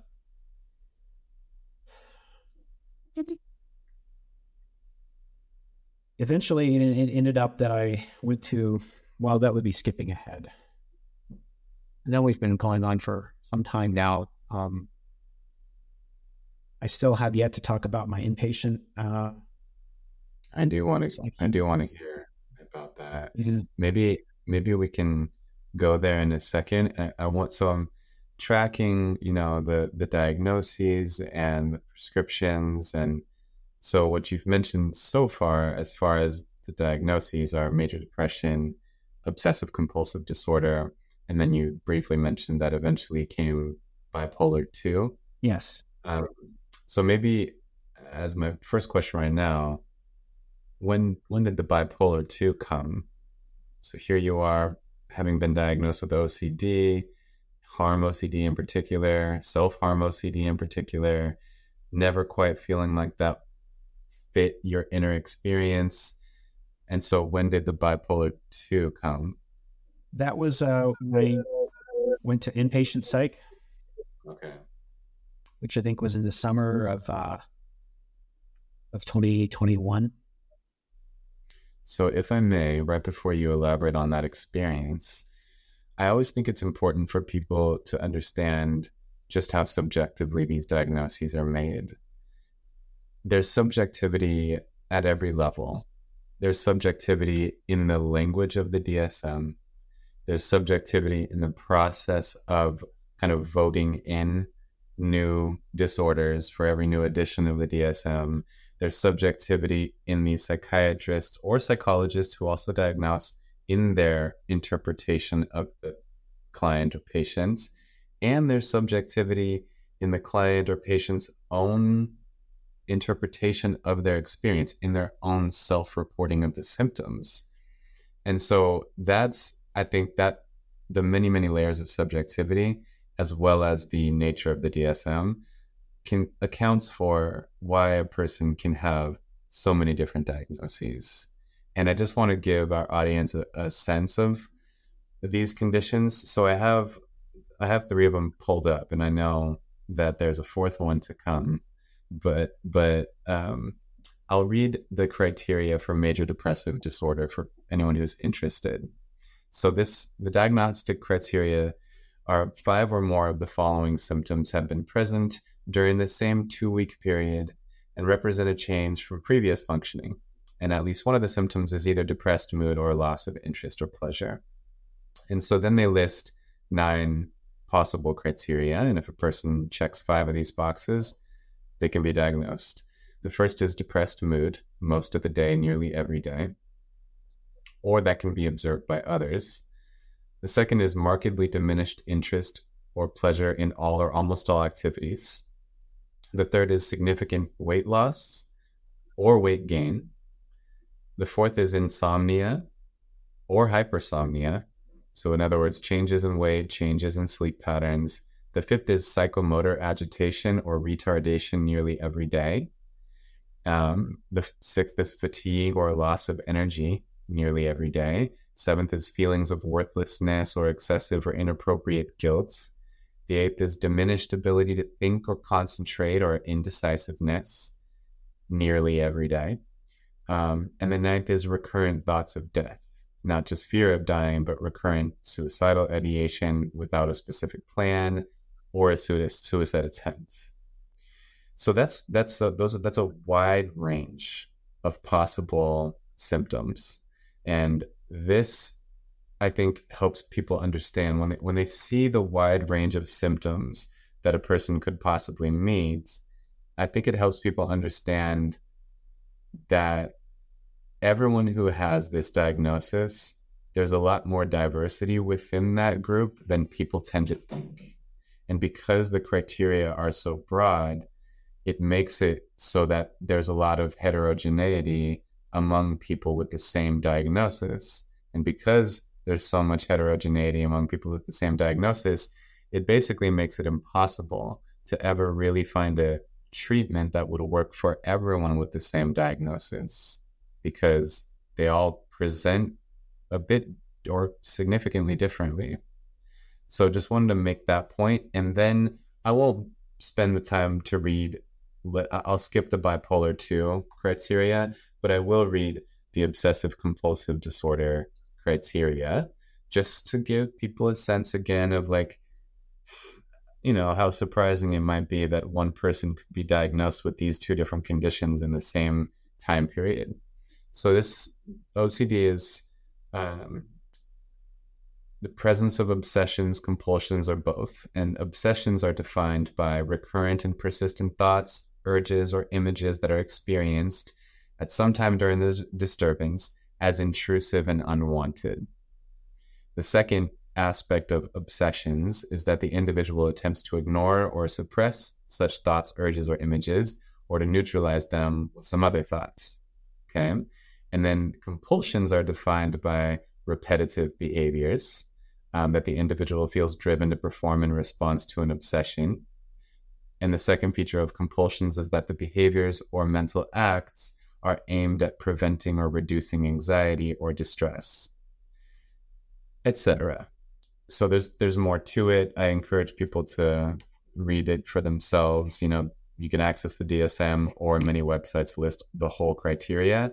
But I just wanted to say that because when I hear these two sets of criteria, there's already a wide range of symptoms within each diagnosis. But when then you compare the two, it's very difficult to understand how one person in the same time period, going through the same um, bout of suffering, could be diagnosed with two conditions that are so distinctly different from each other. Mm-hmm.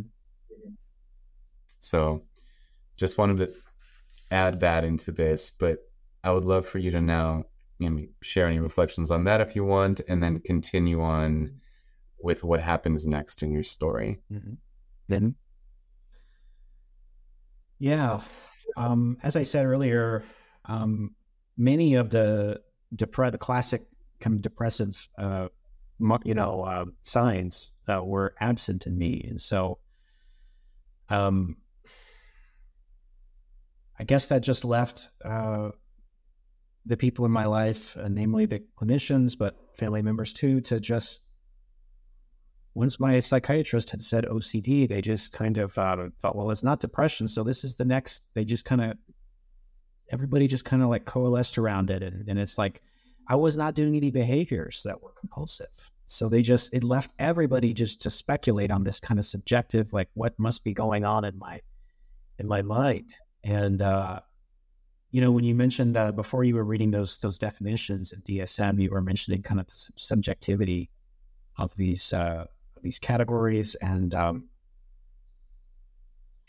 it made me. It reminded me of one psychologist that I consulted with. I never really saw him on an ongoing basis, but I, I may have mentioned this the first time you and I chatted. But I'm glad I, I'm glad it came up, bubbled up when you mentioned the subjectivity of all of this it reminded me of like the feedback loop that can be going on between a clinician and the patient or client sometimes. And I felt this happened. I had this critical um, moment where everybody became convinced that I had OCD. It was uh, I actually spoke with two um, kind of psychologists who were kind of OCD experts, really well regarded among OCD circles and I had private consultations with them to get their, you know, 45, 45 minute or 60 minute conversation, whether they thought I had OCD. Now I had already been told that it might, that I might have it.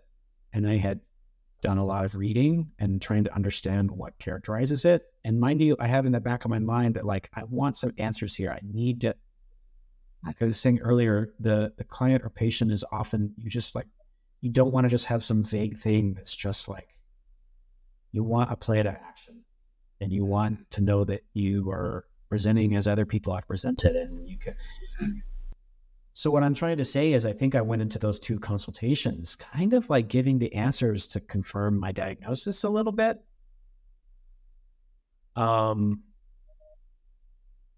and those two experts both were like yeah it sounds like you have ocd for sure. Like they were very very certain. Like they sounded like, and and they were very experienced, many many years of experience. And um, one of the consultations I even recorded so that I could watch it later, and that so other people on my support team could watch it too. And once everybody kind of saw that, it was like, okay, this is the thing. Like you, you, you need to like really pursue the OCD treatment. So we'll come back to that more about that later, perhaps the OCD, because after I stopped going to this outpatient clinic, which was remotely done um, during during COVID, after that I went back to California. I seemed to have a period of a few months where I was a bit better. I wasn't crying. I wasn't waking up having the first thought of the day be like, there's no hope for my life. I think I'm eventually going to kill myself. Like that didn't seem to go away. And so everyone thought the OCD treatment, the ERP therapy had worked. Meanwhile, I'm still on all the same medications. I don't know if I had changed certain ones or added. I was, uh, so we'll table that for now. But um, I went back to California and I don't want to go into this one, this part too much. Um, just out of, I guess, kind of respect for the privacy of my ex girlfriend, maybe. And um, even though it is definitely a critical part of the journey, but I went back to California for a month or two. And um, I, of course, I'd been in touch with her and she had visited and, and all this in, in, in Missouri and was supportive as she could be from halfway across the country. And I went back, and uh, in a few months, um, I, I, I, started to take another job in the tech industry, and I quit it within a couple weeks. Like I just sat down, and I and instead of feeling extremely depressed or suicidal, I would sit there, and it's like my whole mind would just come to a stop, but not in like a really peaceful Zen kind of way. Like I remember the first week on that job, and I'm just staring at my computer all day, and literally just could not do anything, couldn't even think about what I was supposed to be doing. And this is a field that I was like trained in, you know, and had years of experience in. So it's not like I didn't know or should not have known what I was supposed to be doing. And I quit again. And I guess I'll just say that within um, a, a, month or two, um, I decided to break up with her. And that was extremely difficult for both of us. And even for me, of course, I mean, too, uh, even though I was the one who, who did the breaking up with. And she left for about a week for we lived together and she left for about a week so that I could gather some belongings and just kind of leave. Um, I didn't know where to go next. I, I, I knew I didn't. I loved living in California. I loved many things about it, but I, for some years, had wanted to maybe get away from it. Um, I missed my family a lot. I was only seeing them a time or two per year um, for the decade or so that I lived in California, and I, I was feeling very distant from my family, and I missed them. And so when I broke up with her, uh, whatever wellness I had gotten over the previous few months just crumbled. I mean, I would they the reason that I I became convinced that I wanted to spend an extended period of time in uh, Buddhist monasteries, and I had done some research on many, and I had been uh, uh, influenced by and had listened to a couple of uh, Buddhist monks uh, through the last few years before that, and I had visited um, my my um, my favorite monk's monastery, and right right before COVID, right around the time I was trying ketamine for the first time, and I felt that I needed to explore that possibility of being living in a contemplative, insulated contemplative community for indefinite period of time. And uh, I think my girlfriend was trying to be understanding of that. And but it did not. It was still very hard for both of us. We were together for eight years, and uh, and uh, so she left for a week, and um, I, I my dad came out to help me gather some belongings. He knew I would be in a, just a pretty tough emotional state. And he flew out and then we drove my car home together to Missouri with some pretty limited belongings. And, um, and I cried all the way home. And I didn't know what the plan was going to be when I got to Missouri. I didn't feel mental. I, I didn't know that me breaking up with her was going to cause my emotional health to just absolutely crumble like that right away. I just thought, well, I'm gonna leave, and then I'm gonna go. I had planned out all the monasteries I wanted to visit, and um, I had been in touch with a few of them, and it was start. Uh, it, it was what I wanted to do. And I got home to Missouri, and I just was in, in an even worse place than I ever was before. And within a month or two, um, so like June 2021, I was the suicidal thoughts were were were getting intense.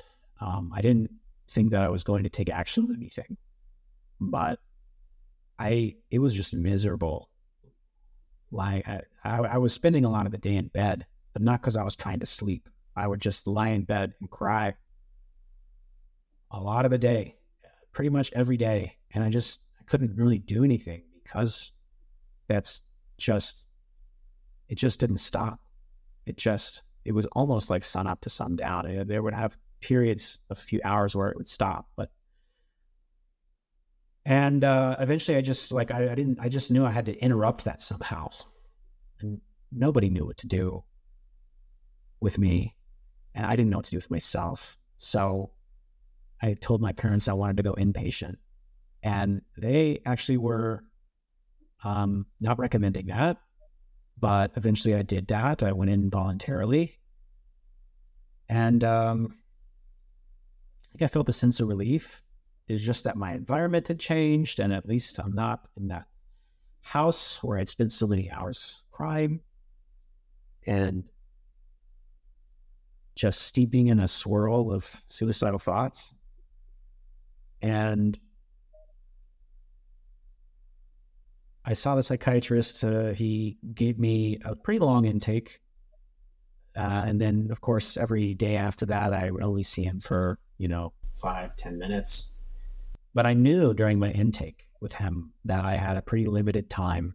I mean, limited given how much I felt I had to say and getting catch him up on. Mm-hmm. And so I spoke pretty quickly, probably, and I'm afraid that I must have come off as manic or something. I don't know, but he patiently waited for me to finish, and and he pretty quickly just said, "I you you have bipolar two. You have a mood disorder. It sounds like, and it sounds like bipolar two.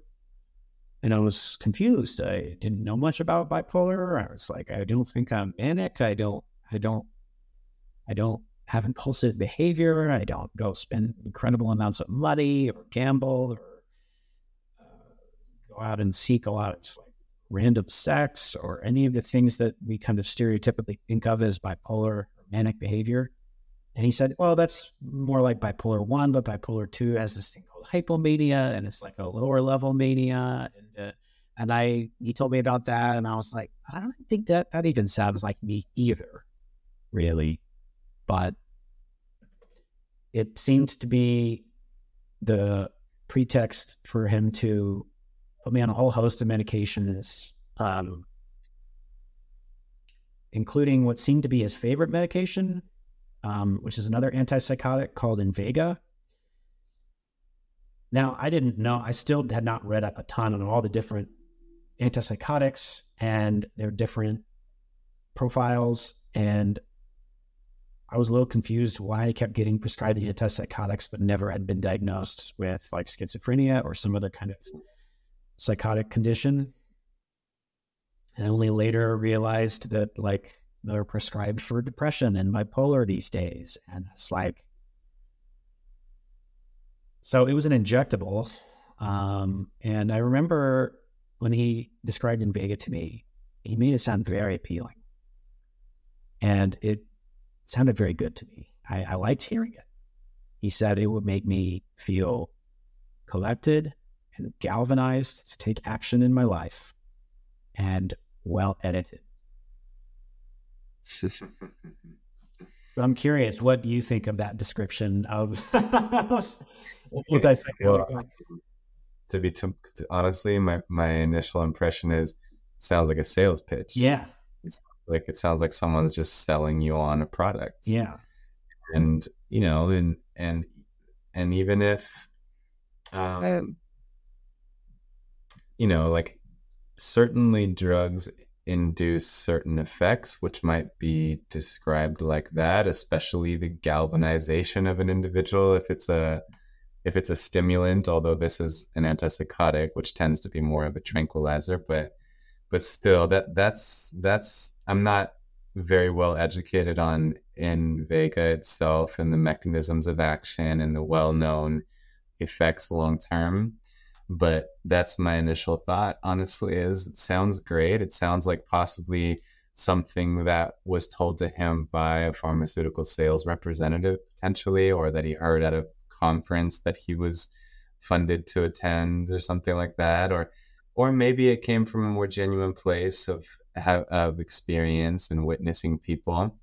Um, but again the question always is too if sure there there are benefits like those initially but as time goes on things change. Our tolerance increases the costs begin to outweigh the benefits. But anyway i would just say if i were you i would have felt the same way you did.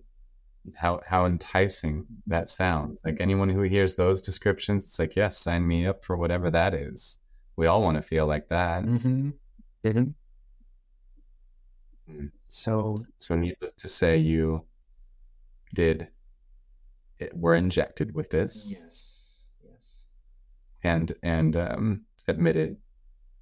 Yes, I was admitted. Yeah, and uh, I was put on a whole host of other things. Um, he upped my Wellbutrin to a pretty high level uh, that I think maybe it was overstimulated me and I got extremely poor sleep first couple of nights. Really, most of the nights I was there, I ended up being there uh, nine days, um, which is longer than their average visit, um, the average patient visit there on that unit. But um, I was put on a couple of mood stabilizers. I was put on also Seroquel, another antipsychotic, to help with the poor sleep that even in the midst of my stay, I felt was because of too much Wellbutrin, but um, the Seroquel seemed to help me sleep. Um, it was a very mixed experience, I would say, on the unit. There were some staff that listened to me very compassionately, and some nurses and uh, a psychologist I really liked as well, who would host group psychotherapy and individual with me, with patients who wanted were willing and who psych, psychologists felt could benefit from it. Um, yes. So I had that and uh, developed a pretty good rapport with one of the two psychologists in my daily sessions with her. Um, and so I had, and, and I really felt almost intoxicated by um, connecting with the other patients and hearing about their lives and what had led them here and hearing about their suffering and just feeling a little less alone in mine, right? Because nobody on my support team, clinicians or family or friends, had ever gone through anything like what I was going through. But here were some people who had, and um, and uh, so that was really great. But I don't know. There were there were there were still there were still lots of times where I felt very invalidated, of course. And um, like after a few days, I started losing my train of thought, like probably a dozen times at least a day. I mean, like completely stopped and then could not, it would not come back to me after five or 10 seconds. And it was happening to my roommate too. And we would be sitting in a room some days and trying to have a conversation about who knows what. And neither of us could remember what at certain points. And he would say, What was I talking about? And I would be like, I don't, I'm sorry, I don't actually remember myself either. And then we would take turns doing that. I would say that like five minutes later. What was I? I'm sorry, I just lost it. What was I talking about? And he couldn't tell me. And I complained to one of the nurses about this. And and she was like, Well, you know, as we get older, it happens to us, you know. And I was like, You don't understand. Like, this happens to me like maybe once a year, and the mm-hmm. train comes back to me. This is happening to me like a dozen times. Like she just did not. At the old age of 35. Yeah. 34. Yeah, exactly. And I just, it's funny because I have this emotion in me of like, it's, and I sense it in you maybe that it's almost something you can look back and laugh at because it's so absurd.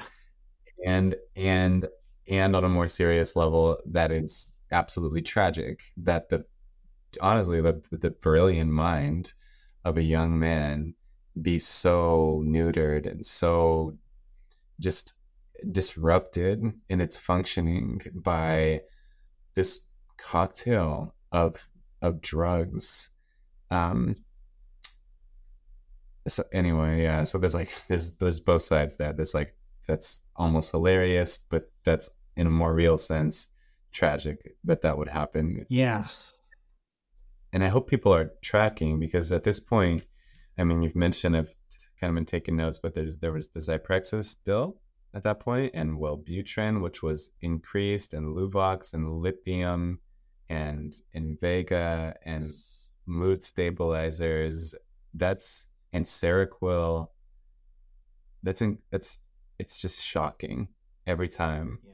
and I've learned of many cases like this now, and I still feel this feeling of shock that there are people, medical professionals, who rationalize this Mhm. and continue to practice like this. It is, it is insane. Yeah, I'm sure you've heard it time and time and time again, but it sounds like it's still kind of shakes you up each time. Like I can't believe this is going on on a on a wide scale, Exactly. wide scale.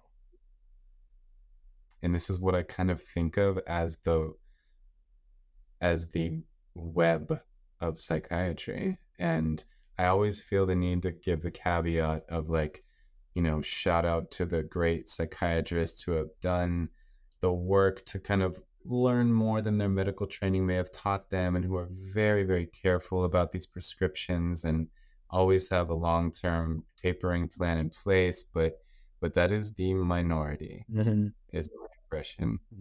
Um, and this and this web of like, it's kind of like once once you once you're in, then it's just a matter of like, well, let's switch the diagnosis, let's add this prescription, just this strange puzzle that a person doesn't even need to be on at all. Mm-hmm.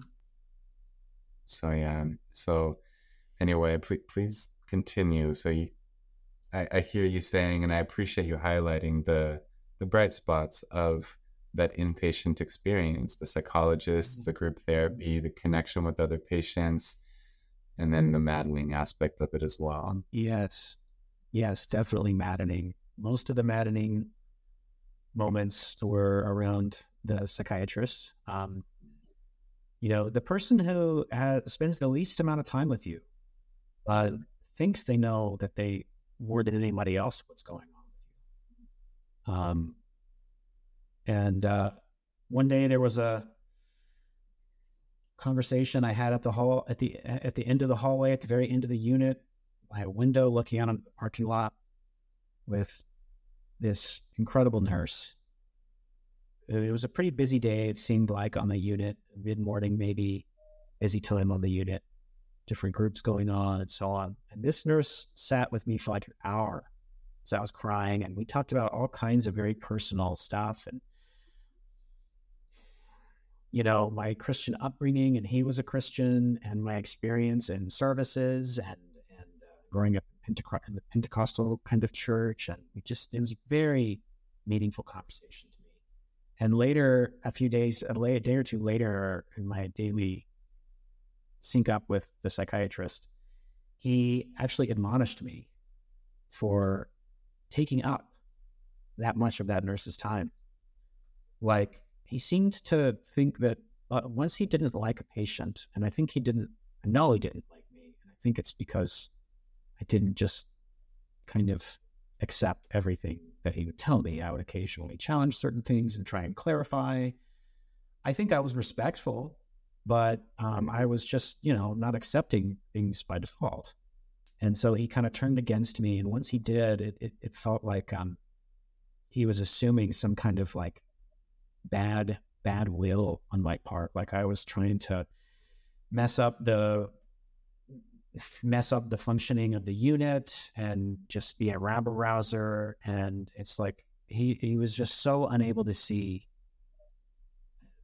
my suffering, and so and, and, just you know in the in the way of, of in the in the way of like an authoritarian structure like an authoritarian family home it felt like he was viewing me like a child who was an authoritarian father might view a child who was just trying to challenge him and turn others against him and just and and, and try and be and, and speak and act out of place you know in in the structure is is very much how it felt to me. Um it was just very invalidating and uh and, and uh, as i kind of alluded to earlier about many of my clinicians not just him but several others too at different times that I saw when I would explain that I didn't like my old field, they would be like, well, but when you're in your kind of condition, you know, you can't just leave here and just go back home and have nothing to do, which, okay, that's fair. But they would just, you need to, I, I, I was telling him that I wanted to help people in some way in, in healthcare or in mental health care, or I didn't know yet something and completely invalidating. I mean, we were standing out in the hallway instead of his office and there were nurses around and a few other people could kind of hear our conversation and he told me and five whoever was kind of half listening like you know you need to you need to get some work and it you know you might as well do it in what you're trained in you know like just has no understanding of like what has caused me all this pain over the years just so anyway um if i remember correctly he was he also ended up diagnosing with borderline personality disorder. Yes, I was about to get to that. Yes. Um, thank, thank you. you for, yes. I was, uh, when I was ready to leave the unit, I had kind of my um, exit interview, so to speak, with the psychologist that I had had such a good connection with. And she had all these papers in front of her. And um, I was, I really was feeling a bit better. I didn't really have a solid plan for what I was to do when I got out, but I was like, nine days is enough. And I feel like pretty stable, if hazy. Um, and she handed all these different documents out to me about the medications I was on and, you know, kind of like all the official inserts and documentation and stuff. And then she said, now I'm required to give this one to you too uh, because the psychiatrist requires me to. But off the record, I want you to throw it in the trash on your way out of the building. And it was a, pa- pa- packet on borderline personality disorder, which I actually knew very little about and still have not read very much about. Um, but I'm glad, I'm very glad that uh, she prevented me a lot of neurosis uh, because I knew that she knew me so much better than than the psychiatrist did. And she that she prevented me, you know, a lot of that neurosis by like just telling me like this is this is bullshit. Like don't don't take this seriously. So yeah. Wow. Well, I don't want to make you um, summarize this sort of turnaround and what has happened since then too quickly. But I have another, I have about 10 more minutes before having to depart my office. And I want to utilize every minute of these 10 minutes here in conversation with you still. So just, I tell you that because I know you would want to know and not just be cut off at the end. But do you think in the next 10 minutes you can kind of bring us up to date and talk about how things changed, the status of current drug treatment, if anything, and how you feel today. Yes. Um, the latter half of 2021 got even worse. I didn't know that the worst was yet to come. I felt a little better after inpatient and then pretty quickly didn't feel so good again. Uh, my family still felt they kind of reverted. They didn't take the bipolar diagnosis that seriously, just like I didn't. And they kind of reverted back to the OCD thing. I went to two residential treatments, one month long each, um, which in our previous talk, we also didn't have much time to get into those. There's plenty to say about those two, but I think the inpatient was probably more interesting, maybe. Um, suffice to say, those didn't I, I, tried a host of different medications there too. Um, ended up getting on Cymbalta, getting off of Luvox, eventually got off of Zyprexa. That seemed that I was only able to do that because I was now on another antipsychotic Invega. I remained on that through the end of 2021 on, on monthly injections and still on a bunch of medications and uh, had all kinds of different therapists and, and, and, and, group therapies in my residential treatment, none of which seemed to help. Uh, especially the OCD support groups at one of the residential treatments. I, it, if there was ever a confirmation that I didn't have that condition. Um, now I know that there are many ways people might present while being given that label of OCD, but um, I didn't feel it was anything to do with me when I sat for a month in daily sessions with people that really did fit a more classical description. So I left there in about October, and it was there that I came up with the plan to go to nursing school. And it just seemed like a pragmatic plan. It seemed like doable. I could take an accelerated program in one year. I, I will. It, it just seemed like it made some sense on paper and I was going to do that. And I was going to start taking prerequisites when I got out. And I got out and I was everybody, my the people from the residential treatment and my family were encouraging me to move out of my parents' house, which um, I felt well enough to do. At least I thought I did. Didn't have a job or anything yet, but I got an apartment in, in, in the same town as my parents and moved in. And it was there that I I reached like a new stage. I was not crying anymore. I was not in high distress. And yet the suicidal thoughts got stronger than they ever have, ever had before. And I started looking up methods and even buying some supplies on the web. And I didn't have a date picked out, I wasn't making real hidden preparations, but I became very, very fixated on it and felt it was what I must do. And um, that was at the end, very end of 2021. And but a part of me knew that it, as far as the actual circumstances of my life were, how much money I had saved, how much family support I had, and my education, and all this stuff, my life wasn't really hopeless if I could just find a treatment that would work. I still held out some hope for psychedelics, even though they didn't seem to give me enduring uh, relief during closure, during uh, wholeness before. But I started looking into ECT, or as those in the critical psychiatry community like to call it, uh, electroshock. I had my skepticisms of it and I knew about the potential for memory loss, but I thought, what do I have to lose? I mean, I'm thinking about ending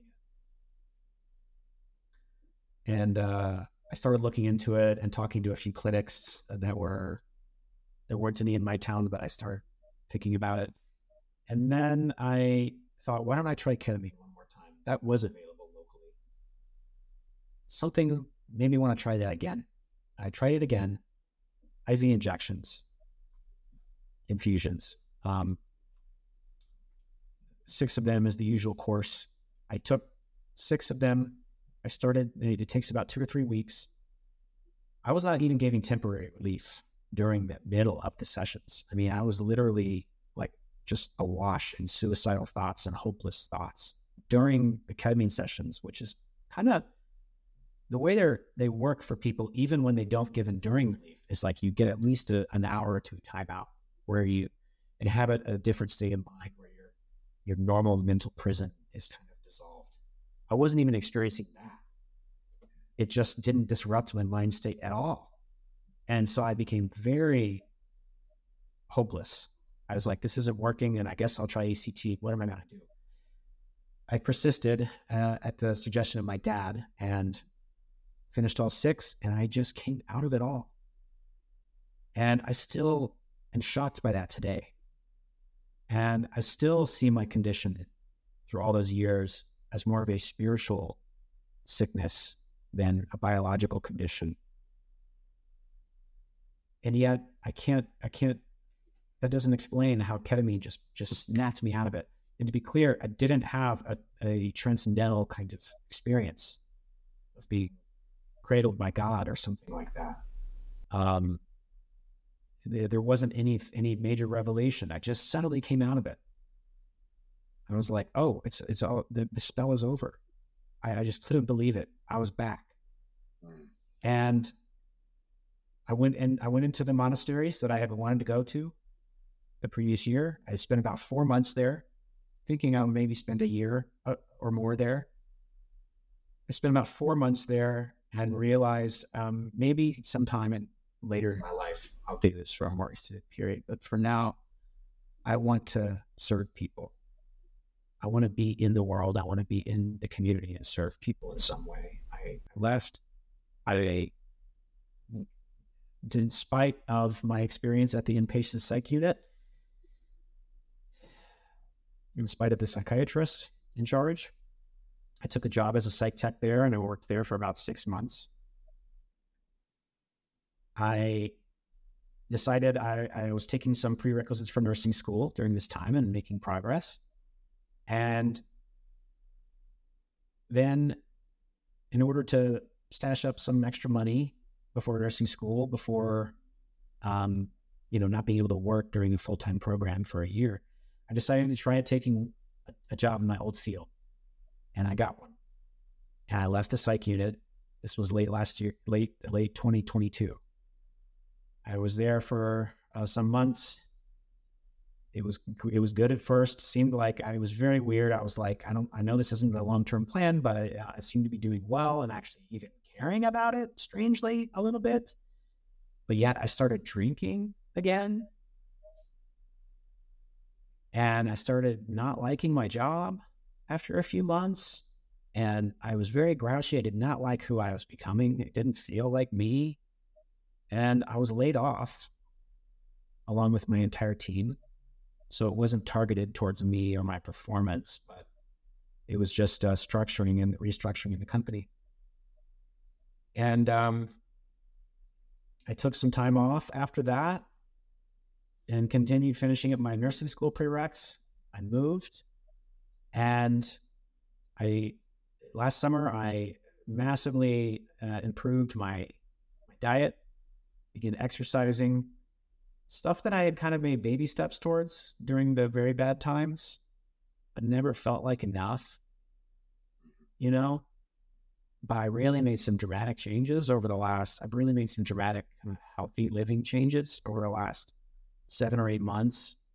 And um, I've decided right now for now to postpone the nursing school idea. It feels a little too directed all of my energy into just one thing for a whole year and putting a lot of money down into a profession that I'm not sure is the right path for me yet.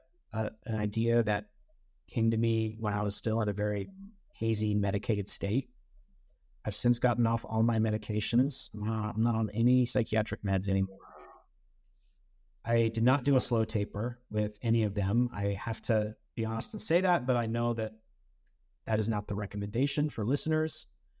Um, I don't know if the ketamine somehow helped, but um, in, in, early 2022, but my insurance had changed in January when I went to go start the ketamine sessions, and the new insurance company needed needed uh, proof that I needed the Invega shot, and there was some delay there, and so I lapsed for a month, and suddenly realized I was feeling okay. Mm. So then I just didn't take it anymore. I remained on Cymbalta until last year, last spring, and eventually just stopped it. Um, I was only on it for about a year and a half. So I, I, suspect that because I wasn't on it for like a decade or more, that it was easy for, and I had stopped Luvox before um, under medical supervision at one of the residential treatments, and it was uncomfortable for about a week, but I was able to, to just just stop that one as well. So, anyhow, um, I know we're you, you've got to run. Um, I'm doing very well now. I'm, I'm working part time at a suicide crisis line, um, answering the phone because of how meaningful that was to me when I was a caller for maybe a half dozen times or so in 2021. Um, I just started pretty recently, and um, you know, it could it could be have the potential for full time. So I'm still exploring whether I might want to be involved in mental health care in some capacity, whether as a psychotherapist or who knows how. I'm still figuring out the path. I don't. I never got that revelation of here's the here's the path. I don't have to wonder anymore. I had some I had God or somebody lay out my path for us. Never happened to me like it did to some of James's subjects at his lectures. Mm. Um, and it doesn't for most probably, but it's just a lifelong process of. As I've heard many middle-aged and even older adults uh, kind of self-deprecatingly say at times, like I'm I'm whatever age I'm at, and I still don't know what I want to be when I grow up. You know, that that pretty well describes me right now. But I'm very comfortable with it in a way I've never been and uh, just kind of got me feeling my way through what's next. And as long as I, I, I guess I want to end on a note of like, like there were some relationships in my life, some friendships that have been so critical for maintaining my well-being, even since getting better from the ketamine. I don't credit the ketamine only. Obviously, it's a whole bunch of things. I know how hard it is for someone who's so withdrawn and in despair and has been that way for a few years to answer text messages, to want to be in public, certainly be around people. and know how difficult that is. I've been there for a solid year or more. And I can only say that, you know, if you can, if you have at least one or two friends who you think, even if you've lost touch with them, who you think might be delighted to hear from you and accept you as you are now and not kind of um, invalidate you or judge you.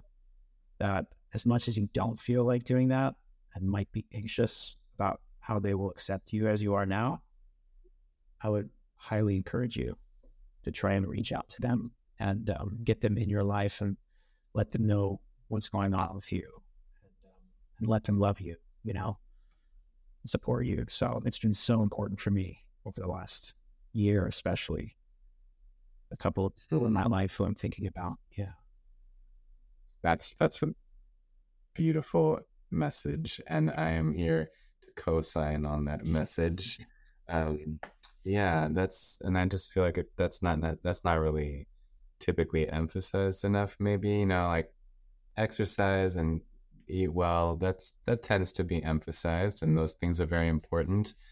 But these relationships, particularly with friends, where you feel like they're they're not obligated to be there for you like family is, and family is also crucial. But I do think friends fulfill a unique need, especially in when times get hard. So I love that message. I think that's very important.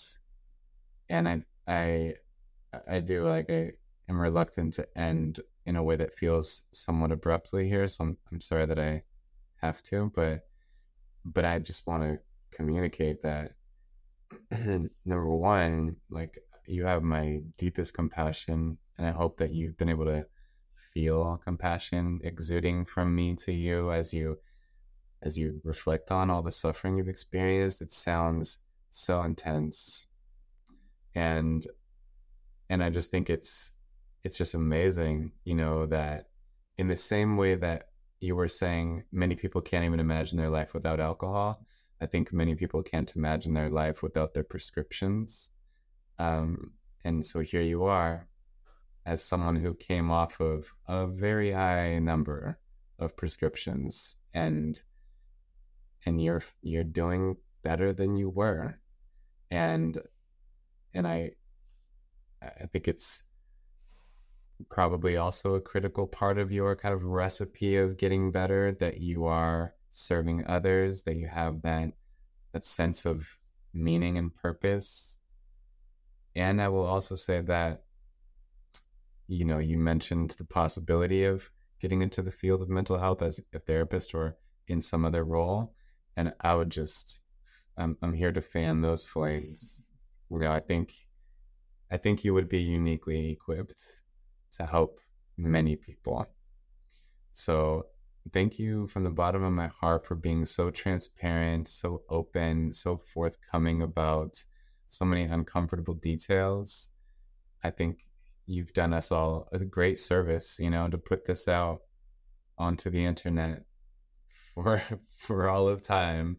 And who knows, we have no idea who will listen to this and who will benefit from it. But I know for sure that people will benefit from this. So, Kent, thank you so much. Thank you, Nick. Thank you for this podcast. It's been a great inspiration for me and really helped shift my perception of what I went through. And um, mm. I love your open mind and, and your open way of listening to your guests, mm. you know, mm. kind of allowing them to speak as they need and not interrupt them. And you're, you're, you're so uh, cleaned and connected to your guests. And it's, it's been wonderful being a listener of your podcast and getting so much from it. I feel that. Thank you. Thank you. You're very welcome. Well, to the audience, I will say until our next episode. And to you, Kent, I will say until we speak again, because I trust we'll, we'll stay connected. I hope so. So, yeah. All right. Have a wonderful evening. I hope things continue to get better and that you feel like you continue to flourish. I'll want to hear an update on on how things are going soon. Yeah, absolutely. Thank you so much, Nick. You're welcome.